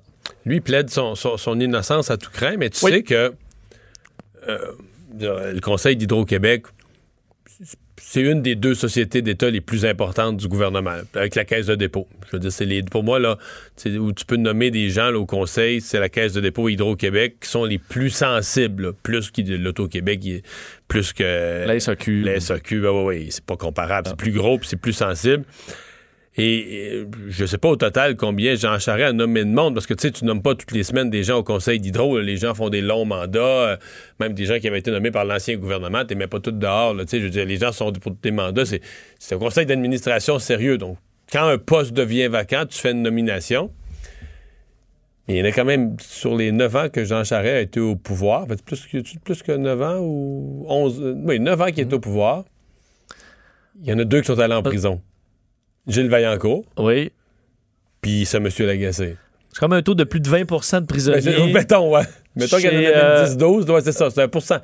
C'est quand même. mais Il n'y a pas beaucoup de CA, euh, mettons, de grandes entreprises ou de grands consortiums qui ont un 20% de prisonniers là, dans les, mettons, Ben, leurs les c'est- 20 dernières années de leurs membres du CA. Ben, tu avec- l'autre dossier de Marc Bibot, là, mais tu mets ça dans la balance, c'est c'est quand même toute une affaire. Parmi les gens que tu as choisis, parmi les gens que tu as triés sur le volet, là, pour ne nommer que la crème de la crème au conseil d'administration de ta société d'État la plus précieuse, là, une des plus stratégiques, ben, il y en a deux qui ont fait de la prison dans les années subséquentes. Enfin. Que lui a 10 jours pour faire appel. D'ailleurs, tu l'as dit, euh, clame son innocence. Alors, on verra la suite des procédures, mais euh, c'est ça. Et euh, ben, euh, le président Trump, donc les actes d'accusation, c'est officiellement transmis au Sénat, le procès s'amorce, même que les gens sont assermentés à cette heure-ci. Effectivement, et, euh, ce matin, donc, sept élus démocrates de la Chambre des représentants qui, euh, bon, qui sont désignés procureurs se sont présentés. C'est quand même un moment assez particulier là, parce que se présenter devant les sénateurs pour bon, l'acte d'accusation et tout ça. Et ça se fait avec un décorum, ce qu'on voit quand même pas. Là, tout généralement, ça s'engueule d'un côté comme de l'autre. Là, On- C'est un peu triste des fois ce qu'on voit à la Chambre des représentants ou au Sénat. Mais là, d'abord, Euh, le juge en chef de la Cour suprême est là. oui. Et un sergent d'armes qui leur a dit, il, dit à la Chambre haute donc du Congrès que vous devez garder le silence sous peine d'être emprisonné. Ah oui? Oui. Alors là, silence pour une rare fois, ou Adam Schiff, donc le porte-parole qui sera le procureur en chef de ce, euh, de ce procès. Un grand Euh, ami de M. Trump. oui, ben, non, effectivement, le Shifty pas- Ouais, c'est il son, déteste, mais son ça sera- surnom. Il le déteste, mais ça sera pas mieux à fin de la, ça, ça sera pas amélioré à la fin de la semaine prochaine. là. Mais donc là, de façon très solennelle, évidemment, parce que c'est un moment, c'est arrivé seulement trois fois dans, dans- dans l'histoire, euh, il, a- il a expliqué que Donald Trump a agi d'une manière contrainte à la confiance placée en, en- en un président et subversive pour la conduite du gouvernement, alors qu'il euh, euh, lisait donc les deux euh, chefs d'accusation contre Donald Trump sur abus de pouvoir et entrave au travail du Congrès. Et euh, Mitch McConnell montrait, bon, évidemment, le chef euh, républicain du, du Sénat qui parlait d'une performance partisane et que lui, une fois que maintenant c'était au Sénat, il allait mettre de côté les réflexes bestiaux euh, qui ont mené à cette, euh, bon, cette procédure de destitution. Et ça arrive quand même un drôle de moment parce qu'aujourd'hui, le Government Accountability Office, donc un organisme de surveillance publique américain indépendant, général un peu. là. un peu, euh, a, euh, bon, selon leur enquête, selon le, le- le résultat de l'étude de l'événement, de l'appel, le perfect call ukrainien, comme le dirait Donald Trump, la Maison-Blanche a enfreint la loi américaine en suspendant cette aide militaire, donc en retenant 214 millions de dollars à signer euh, au ministère de la Défense euh, en Ukraine pour euh, donc une aide militaire euh, contre euh, donc des demandes faites par Donald Trump dans le dossier de, du fils de Joe Biden. Alors c'est déclaré illégal par un groupe indépendant de surveillance des mécanismes américains et donc qui, est apolitique. Alors c'est quand même un peu c'est un peu gênant pour M. Trump. M. Trump a répété euh, à peu près euh, il y a un peu plus qu'une demi-heure. Je viens de. I, I just got impeached. j'ai vécu l'impeachment pour avoir fait un perfect phone call, un appel téléphonique parfait. Euh, tu vois, a- à cette heure-ci, il y a 58 000 personnes qui ont aimé ce message de M. Trump et 13 000 qui l'ont partagé. Ouais. Euh, ça a été ce même phone call, perfect phone call a été déclaré comme étant euh, illégal euh, selon la loi par. euh, Comment il peut être à la fois indépendant. perfect et illégal, ça c'est? Peut-être parfaitement illégal. ok, c'est peut-être ça. Le buzz de Vincent Dessureau. Euh, dans ton poste d'aujourd'hui, tu nous parles d'un truc pour repousser la ménopause. Oui. Je, je l'ai vu passer, celle-là. Oui, hein? Est-ce que tu Ben écoute, je pense qu'il y a quelques hommes qui vont être ravis d'entendre la solution euh, pour euh, repousser la ménopause. Oui. C'est les relations sexuelles. Fréquentes et nombreuses. Ben, fréquentes une fois par semaine. C'est ça qu'ils appellent fréquente. Ben, en fait, plus d'une fois, ça peut être plus, là. Euh, parce qu'en fait, il faut dire, c'est peut- peut-être que c'est encore mieux, plus il y en a.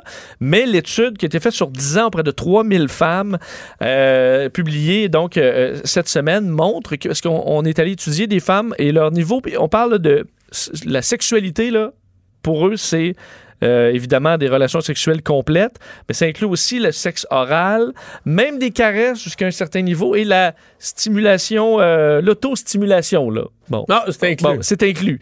Euh, et on est allé voir, euh, on a séparé les femmes en ceux qui c'était plus qu'une fois par semaine euh, et ensuite une fois par mois et moins qu'une fois par mois. Et ce qu'on se rend compte, c'est que les femmes, plus il y a des relations sexuelles, donc dans ces trois-là, dans l'ordre, plus elles ont des relations sexuelles, plus les symptômes, plus la ménopause arrivera euh, plus tardivement. Et on l'explique, on n'a pas encore exactement l'explication scientifique, mais la théorie des scientifiques, c'est tout simplement que l'ovulation, ça demande beaucoup d'énergie au corps euh, de la femme et ça travaille entre autres au niveau du système immunitaire. Alors, il y a beaucoup de travail le- le- le- par le corps, de sorte qu'une femme qui a peu de relations sexuelles, le corps, en gros, se dit ben, pourquoi perdre de l'énergie pour rien?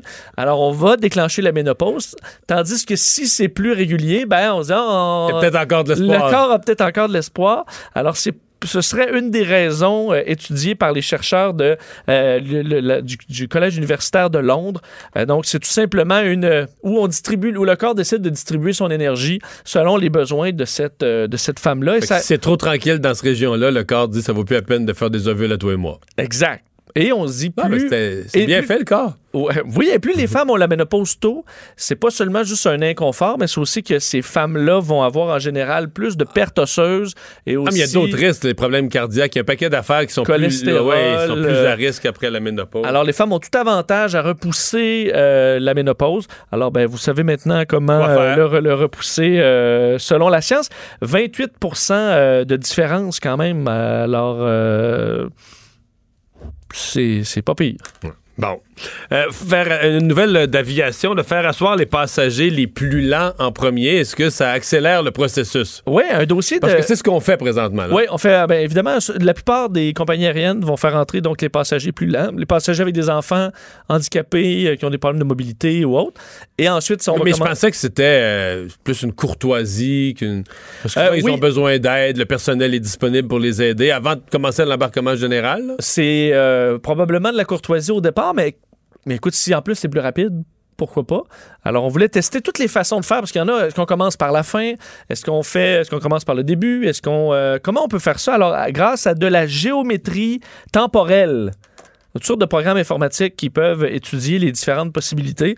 On est allé essayer de voir qu'est-ce que les compagnies aériennes devraient faire pour euh, faciliter euh, ce qu'on appelle le boarding, donc pour pouvoir embarquer dans les avions le plus rapidement possible. Et eux appellent le- ce qu'on appelle le, donc, le fait de s'asseoir, que plusieurs personnes s'assoient en même temps.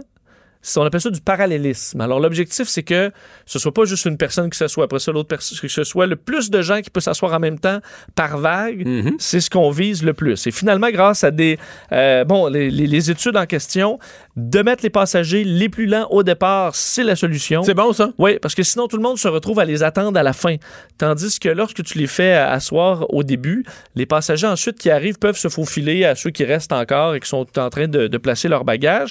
Euh, et de commencer par la fin, c'est bon, mais ce qu'on devrait faire, selon eux, c'est que euh, on devrait euh, éviter que les gens de la même rangée s'assoient en même temps. Parce que là, tu te retrouves à bloquer euh, le chemin parce que toi, mettons, on est, toi, t'es A, euh, t'es le siège 22A, puis moi, je suis 22B. Bon, on va se piler un peu sur les pieds parce que on arrive en même temps. Alors, ce qu'on pourrait faire, c'est commencer un peu de l'arrière à l'avant, mais en commençant par les hublots.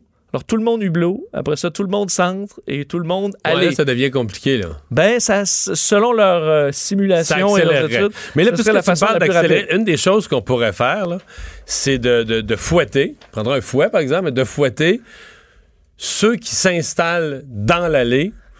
Parce, que- parce y Mais le- la pire chose qui arrive, c'est quand quelqu'un bloque l'allée. Ok, mais je vais t'en du par- temps. Non, mais on Ouais. va t'en parler. Là. Je Oui. prends l'avion de temps en temps. Là.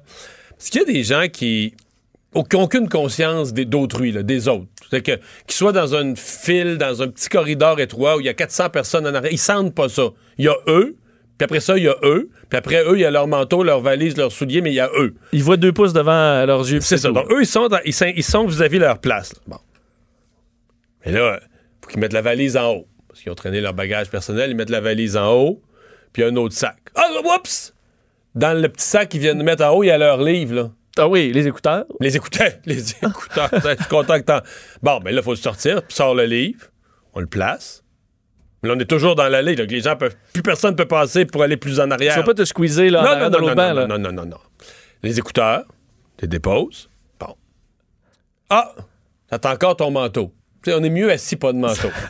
on enlève son manteau, une manche, l'autre manche.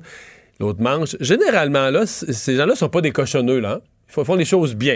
Mm. Donc, le manteau, on va le plier, on va placer les manches vis-à-vis, puis on va le plier Tu parallèlement. fais pas un tas avec ton beau manteau. Non, non, non, non, non, non, non, non, non. Tu prends le temps de le, de le plier bien, là. Puis là, tu sais, sur ton bras, tu tu le déposes, tu le plies avec ton bras, puis t'enlèves ton bras, puis tu fais un beau, un beau pli. Puis là, tu le déposes en haut. Bon, là, là, après ça, tu vas pour t'asseoir. Mais tu penses à ton portefeuille. Il t'est resté dans ton, ton manteau que tu viens de mettre dans la poche du manteau, il y avait ton porte-monnaie, là. Mais il y a ton chéri qui dit Hey, mais j'ai pas pensé mes aspirines. Si Mais- jamais j'ai mal à la tête pendant le vol.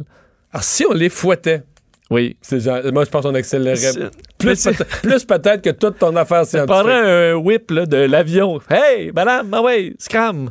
Parce que on dirait que ces gens-là comprennent pas que tout ça, tu vas avoir plein de temps pour le faire après. Là.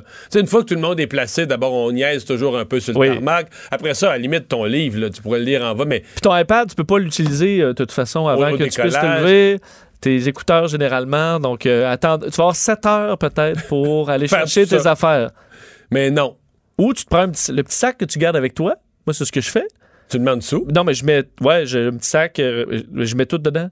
Ce que j'ai besoin. Après, tu le mets sur le siège en dessous devant toi. Mais, mais ah, j'ai jamais pris l'avion sans avoir un de ces individus détestables là, qui bloquent l'allée. Là. Que tout y est dû. là. Ah.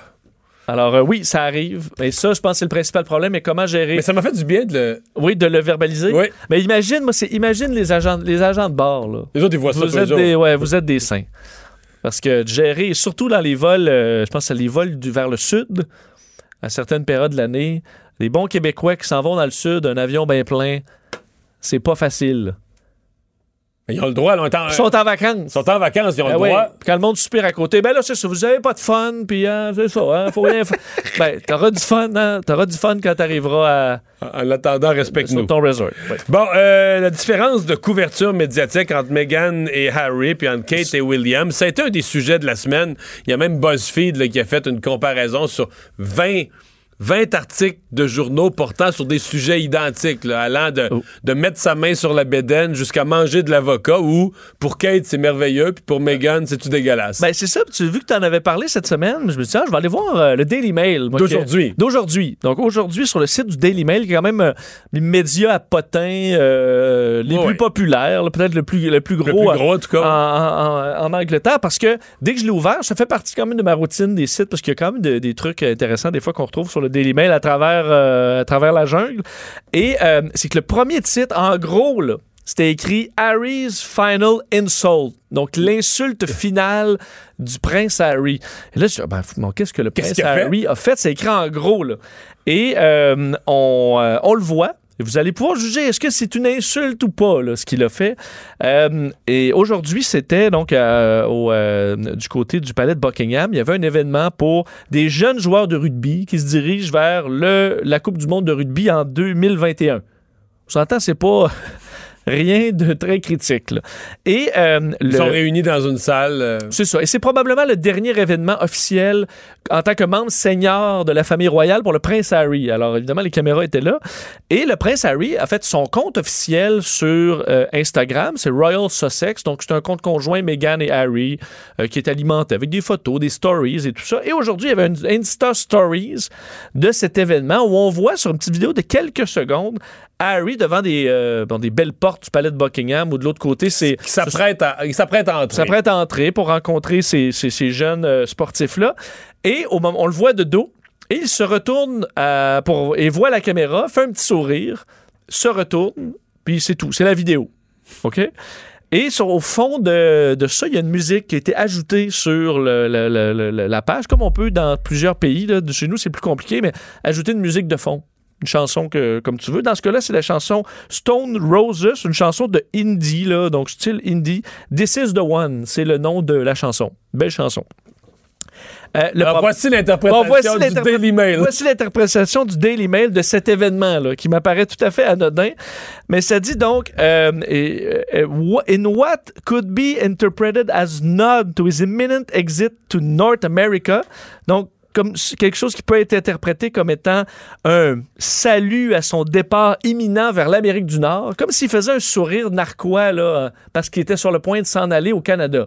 Alors, on a interprété le sourire de... Alors, Moi, je l'ai regardé quatre fois, j'ai pas vu ça du il a tout. l'air à voir quelqu'un, puis c'est un sourire. C'est pas un clin d'œil, c'est pas. C'est un sourire. Il sourit à la caméra. Simple. Euh, rien à voir là-dedans.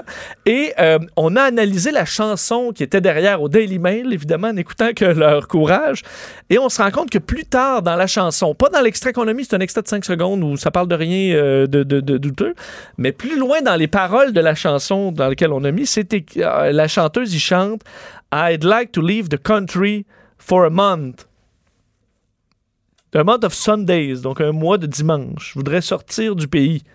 Alors, eux interprètent ça comme étant, et dit, les conseillers du couple, c'est impossible qu'ils n'aient pas choisi cette chanson, sachant très bien les paroles qui, qui s'y retrouvaient, même si dans l'extrait, on n'a pas ces paroles-là. C'est finalement une vidéo de quelques secondes du prince souriant dans l'entrée de l'événement avec une petite musique. C'est l'insulte suprême. Écoute, c'est quatre pages.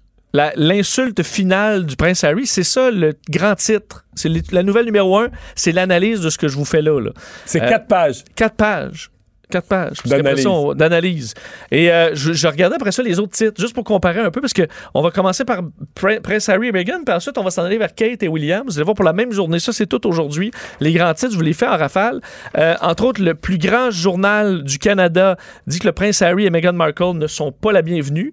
Alors, en faisant référence à l'article du Globe and Mail, euh, comme quoi, bon, beaucoup de Canadiens ne sont pas intéressés à voir les, le couple. Alors, ça, c'est pas intéressé à payer, c'est plus ben, ça. ça, c'est, tu vois, ça, c'est pas, c'est pas ce dont on. Parce qu'il y a un autre article qui dit ça, plus loin. Ensuite, t'as le prin- un des meilleurs amis du prince Harry dit qu'il a été coupé de son meilleur ami lorsque Meghan est devenue enceinte. Alors, un pauvre euh, ami là, rejeté du prince Harry qui raconte à quel point il, se- C'est un sans-cœur. son ami, c'est un, un sans-cœur. Euh, ensuite, le prince Harry qui joue le mauvais garçon selon un expert en body language. OK? Alors qu'il a analysé dans des vidéos disant que le prince Harry, là, euh, d'un, il est rebelle, veut s'en aller et qu'il joue au mauvais garçon. Alors, on a analysé ça. Et ensuite, le trois quarts des Canadiens ne veulent pas payer. Alors, c'est le, sondage dont on a parlé cette semaine. Et du côté, euh, aussi, Meghan Markle et Prince Harry, leur départ pourrait être illégal selon un expert constitutionnel. Euh, et euh, le bon, what really, what Canada really thinks of Prince Harry and Meghan Markle. Alors là, encore là, Tout du un négatif. C'est tout du négatif. Et lorsqu'on arrive à Kate Middleton et le prince William, Ah, les autres sont bien. écoute, le premier article étant Kate Middleton reveal Prince Louis, donc euh, montre le prince Louis, le Kate Middleton, est turning into a little boy. Oh, Alors le prince Louis devient un petit garçon et là on explique à quel point il, il commence à, à- à tenir son ballon. Oh, il commence à marcher. il commence à marcher. beau. Alors un beau puis des belles petites photos de Kate. Ensuite le prince William est choqué lorsqu'il se rend compte qu'une photo de la princesse Charlotte lui ressemble comme deux gouttes d'eau. Et là, on voit les photos du prince William et de la princesse Charlotte. Sont-ils pas cute? Ils se ressemblent. Alors ça, c'est ce qui suit toute la, la marde, pardonne-moi l'expression, sur le prince Harry et Meghan Markle. Mais Ensuite, je veux dire, nous, on voit pas ça, mais ça, mettons, ça fait, ça fait trois ans que c'est de même, là. Tous les jours, là. ben, c'est ça. Et eux, je veux dire, Meghan Markle et le prince Harry, ils les voient, là, ça.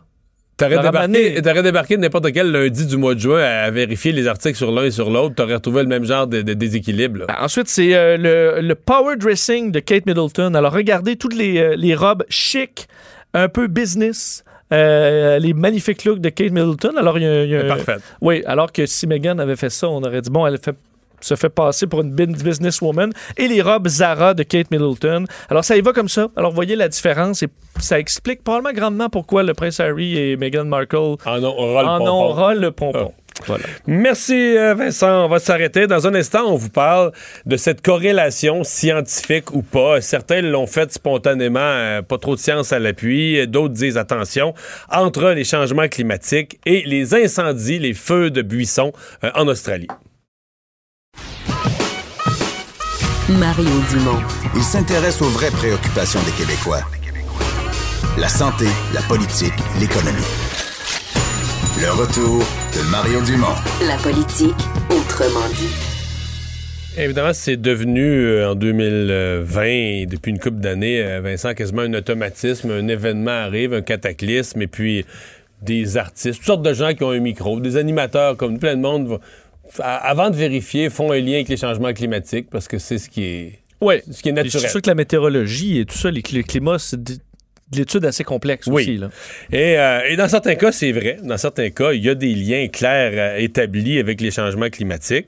Euh, dans d'autres cas, c'est plus ténu, plus incertain et ça requérait un peu plus de prudence. On va parler tout de suite avec la docteure Claudel Pétrin-Desrosiers, présidente du Comité québécois de l'Association canadienne des médecins pour l'environnement. Bonjour. Madame Pétrin-Desrosiers. Et, et donc là, un- une des questions qui est en cause, et on voit des articles circuler au cours des derniers jours, c'est la corrélation absolue qui existerait entre les feux de forêt en Australie, les feux de, de buissons et les changements climatiques. Oui. Ben, en fait, les, les feux de forêt ont été liés au changement climatique. C'est certain que la corrélation directe est toujours un peu difficile à faire, mais ce qu'on remarque là, quand, quand on regarde les, les- les événements météorologiques extrêmes qui, qui ont évolué depuis plusieurs années, ce qu'on remarque, c'est que depuis deux, trois décennies, il y a une augmentation marquée des événements météorologiques extrêmes comme les feux de forêt. Euh, les changements climatiques dans certaines régions du monde font en sorte qu'ils ont créé des conditions qui sont plus favorables, notamment par exemple avec une augmentation de la sécheresse à la création des feux de forêt. Euh, Est-ce qu'aujourd'hui on peut dire directement que les feux de forêt en Australie, c'est la conséquence directe des changements climatiques? Ce lien-là, on ne peut pas le faire en ce moment. Ce qu'on peut faire comme lien, par exemple, c'est qu'on peut assez de façon assez claire dire les changements climatiques causent une augmentation des événements météorologiques extrêmes et les feux de forêt actuels pourraient être un des exemples. Euh, et donc, pour, pour, moi, c'est lié d'une certaine façon, mais, mais comme je l'ai mentionné, la corrélation directe, le, le- le lien de cause qu'on recherche tout le temps est, est peut-être un peu plus difficile à faire en ce moment. Ouais. Euh, je voyais des, des, toutes sortes de choses qui s'écrivaient sur les feux, entre autres des gens des communautés, des Premières Nations de l'Australie qui disent euh, l'Australie est un pays de feux de forêt. Quand James, quand l'explorateur James Cook a approché les côtes d'Australie, il y avait déjà des feux de forêt. Euh, les, les, les, les, Premières Nations disent ces jours-ci, nous, nos ancêtres avaient des méthodes pour des feux contrôlés, où on faisait des feux contrôlés pour brûler des buissons ici et là, pour éviter les grands embrassements comme ce qu'on vient de vivre? C'est certain. Si on regarde à travers le monde, il y a une revue, euh, une revue littérature qui a été publiée en novembre dernier par un des plus grands journaux médicaux au monde qui suit les impacts des changements climatiques sur la santé. C'est une revue du, de magazine qui s'appelle The Lancet. Puis un des éléments qui suit, c'est justement l'impact des feux de forêt sur la santé humaine. Et une des, des, conclusions qu'ils ont reçues dans le rapport qui a été publié il y a à peine deux mois, en novembre 2019, c'est qu'on peut s'attendre à une augmentation. En fait, il y a eu une augmentation des l'exposition de feux de forêt dans plus de trois quarts des pays à travers le monde entre 2001 et 2015 c'est quand même considérant. Donc, oui, les feux de forêt, c'est pas un phénomène nouveau. Euh, ça fait partie de la nation depuis plusieurs, plusieurs centaines d'années. Mais des feux de forêt de cette ampleur-là, d'en voir aussi régulièrement, de plus en plus fréquents. On hmm. passe à la Californie euh, depuis deux, trois ans, encore une britannique en 2017. Ça, c'est des phénomènes qui, sont un peu plus inquiétants parce que c'est plus quelque chose qui arrive une fois ou deux ans qui nous surprend, ça devient notre nouvelle normale. Et ça, c'est inquiétant, euh, d'autant plus pour la santé des gens. Ouais.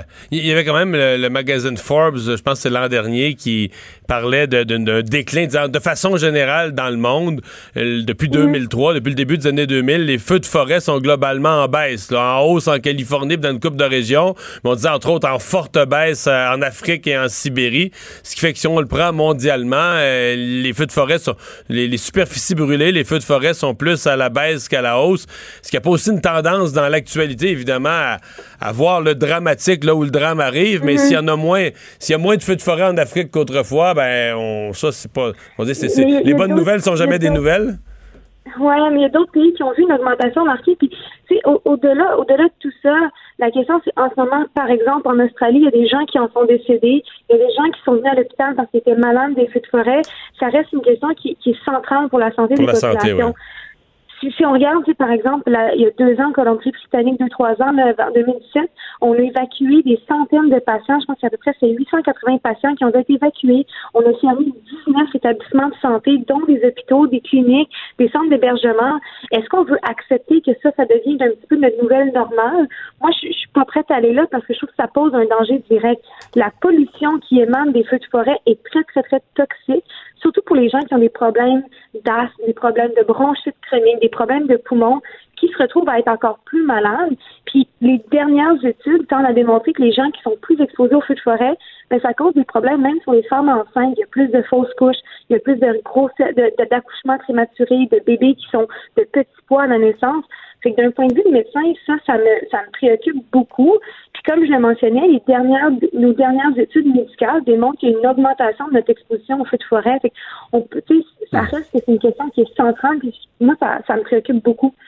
Mhm. Euh, de Lancet dit quand même, euh, il faut ce sont des phénomènes où le lien de causalité ne peut pas être euh, dans l'état actuel de la science. faire le lien de causalité, c'est aller trop loin, mais il faut continuer à suivre ces phénomènes-là de, très près, là. Hein. Il y a une corrélation, il y a un lien entre les deux, mais c'est pas une relation directe de, de, 1 plus 1 égale 2. on voit une association, euh, mais ça reste que c'est toujours difficile. Comme par exemple quand il y a un ouragan, on peut pas dire l'ouragan est causé par les changements climatiques, mais on peut dire que les changements climatiques sont liés à une augmentation de la fréquence et de la force des ouragans. c'est sûr que des fois, ça, ça a l'air d'être une technicalité de langage, mais dans le monde médical, dans le monde scientifique, on parle quand même d'une augmentation de l'intensité de phénomènes météorologiques extrêmes comme les feux de forêt, comme les ouragans. Et ça, ben, comme, comme je l'ai mentionné, ça a des impacts sanitaires très, très, très importants pour la population à travers le monde, incluant même ici au Canada. Là. Ben, Claudel euh, Pétrin-Desrosiers, merci de nous avoir parlé.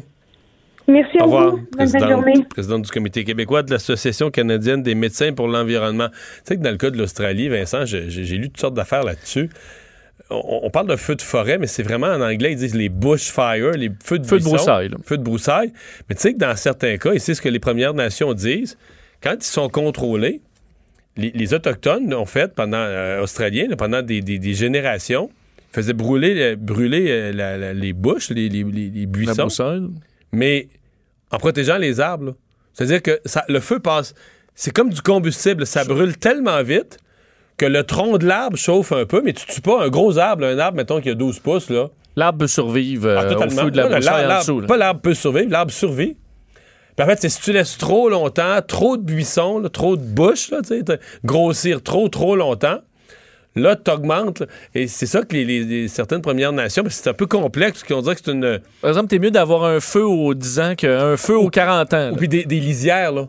Contrôler des lisières pour éviter des feux, des superficies. C'est comme si les Premières Nations de l'Australie disent notre pays est fait comme ça. Là. T'empêcheras pas qu'il y ait des feux de, brousse- de, broussailles. C'est, c'est- c'est- ces buissons secs, ça, va brûler un jour. Là, un orage électrique peu importe, ça va brûler un jour. C'est est-ce que tu le brûles de façon contrôlée, dans des zones contrôlées, des lisières, des superficies, tu sais, qui fait que tu- le, si un- le jour où ça va brûler, tu, ça partira pas dans des, des- des- des- des millions de kilomètres carrés. Là. Tu vas être plus capable de contrôler ton affaire. Mais bon. C'est comme, un- comme un monde qu'on connaît pas. Ouais. C'est comme une végétation qu'on n'a pas dans notre pays. qu'on... C'est sûr que nous, les feux de forêt, c'est un feu de forêt chez Mais nous. autres, c'est euh, des la conifères. forêt, euh, il passe au complet. C'est des conifères, exactement. c'est la résine des conifères. puis, euh, mais euh, là-bas, là-bas euh, ce que je- écoute, j'ai vu des images. Tu sais, des fois, le feu là, peut rester, mettons, à, à un endroit précis, mettons, en dessous là, de quelques arbres. là. Ben, le feu va rester euh, 15 secondes. Oui, dans ce- on le voit même en Californie aussi. là, Des fois, la Ça ligne de feu passe euh, Ah oui. dans le buisson, puis ça continue. Ouais. C'est comme très violent, très rapide. Ça, ça- ça abîme un peu l'écorce des arbres, mais ça tue pas un arbre. Un arbre solide de 12 pouces, je veux dire, ça affecte pas. Au cœur de l'arbre, ça vient jamais chaud. là. Toute la partie, toute la sève, toute la partie interne de l'arbre, elle a même. Son écorce est peut-être un peu abîmée, ou je sais pas s'ils sont adaptés à ça au fil des millénaires, mais l'intérieur de l'arbre, les gros arbres sont pas. euh, ces petits feux Sauf qu'aujourd'hui, avec les feux, des ah feux ben non, là, a vu des feux euh, tellement énormes. c'est autre chose. C'est ça. C'est ça. T'as vu des feux tellement énormes que t'es rendu ailleurs. Euh, on va euh, s'arrêter. Euh, on va parler dans un instant Emmanuel Latraverse, sa chronique euh, politique. Le retour de Mario Dumont. Pour nous rejoindre en studio, Studio à commercial cube.radio. Appelez ou textez 187 Cube Radio. 1877 827 2346. C'est l'heure de parler à Emmanuel Latraverse. Bonjour. Bonjour. Alors, sur une échelle de, mettons, on la met de 1 à 10, là, l'échelle de, de Richter, l'échelle d'Emmanuel Latraverse, euh, ce qui se passe pour Jean Charest aujourd'hui, ça, ça frappe à quel niveau sa campagne ou son début de potentielle campagne à la chefferie? C'est bien dit. Euh, 7-8. Ah oui, c'est beaucoup, ça, là. Ouais, Moi, j'aurais dit c'est, 5, euh, là. Ah oui, mais tu vois, on n'a pas la. c'est intéressant. Mais faut Euh, dire que moi, j'ai- comme acquis avec les années euh, l'idée que Jean Charest était flon, là, que rien ne l'atteint vraiment ou l'affecte vraiment, puis qu'il s'en fout, puis que le lendemain, on Ah, passe à d'autres choses. puis- Peut-être. Moi, je vais te dire, c'est. euh, tu sais, toutes les années où ces allégations-là ont eu lieu, j'étais à. J'étais à Ottawa, je ne couvrais que la politique fédérale, etc. Donc, je l'ai pas suivi dans le menu détail, tu sais, comme, euh, comme journaliste. Là, ben, dans mes nouvelles fonctions, là. Quand je me suis plongée là-dedans, c'est comme. Je suis pas tombée en bas de ma chaise parce que j'en avais vu, en- j'en avais entendu parler, mais je dirais que j'ai constaté à quel point ça pose un problème politique monumental pour Jean Charest. Pourquoi? Parce que c'est simple. Ce, que- qui est détaillé là-dedans, puis c'est rare qu'on voit ça dans une euh, dans un mandat de perquisition, mais on n'a pas le témoignage d'une firme d'ingénierie, là. Il y en a, je veux dire, elles sont presque toutes là, là, les unes après les autres, tu sais. SNC, Desso, BPR, RSW, Pomerlo, Barcelino, Texul, Jean Bito, j'en passe, j'en passe. Et c'est le même témoignage, essentiellement, dans chacune de ces, de ces affirmations-là. Ouais. C'est, on donnait beaucoup, donné- beaucoup d'argent au Parti libéral, puis on était confiant que ça allait nous amener des contrats. Ben, c'est une police d'assurance parce qu'on voulait pas se mettre le parti à dos. Puis ça, c'est que sans compter les allégations où on reproche à Marc Bibot, donc le grand argentier du Parti libéral, d'avoir carrément fait de l'intimidation, là. Genre, ben, je trouve que tu donnes pas assez, puis tu as bien les contrats d'Hydro-Québec. euh, si t'en fais pas plus, euh, tu vas voir si on est porté au pouvoir. euh, tu vas avoir des gros concurrents. Euh, puis des allégations où finalement on voit très clairement que Marc a- aurait eu accès à des informations privilégiées sur l'état des contrats pour euh, faire débloquer les affaires, tu sais, des bons donateurs du parti. Alors là, ça pose une question pour M. Charret. De deux choses l'une. Soit il savait, ce qu'il faut le dire, il nie fermement depuis le début de cette affaire-là. Et s'il le savait, c'est pas illégal, c'est pas criminel, c'est pas ça, mais éthiquement, donc il savait et aurait fermé les yeux. Alors ça, si c'est ça, ben on s'entend qu'il peut pas être chef du Parti conservateur, OK? Ou l'envers, si mettons qu'on croit M. Charret, parce que comme tu dis, il est Teflon et rien ne l'atteint, on dit ben non, mais c'est pas de sa faute, il savait pas, c'était M. Bibeau, c'était le monde en dessous de lui qui faisait tout ça. Mais là, c'est encore plus hallucinant, là.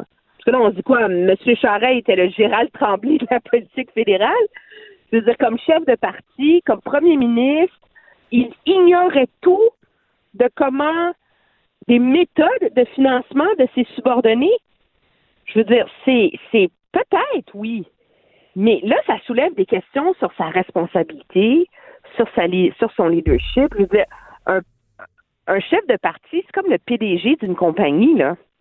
Et, et ça fait rien de ça qui est criminel, là.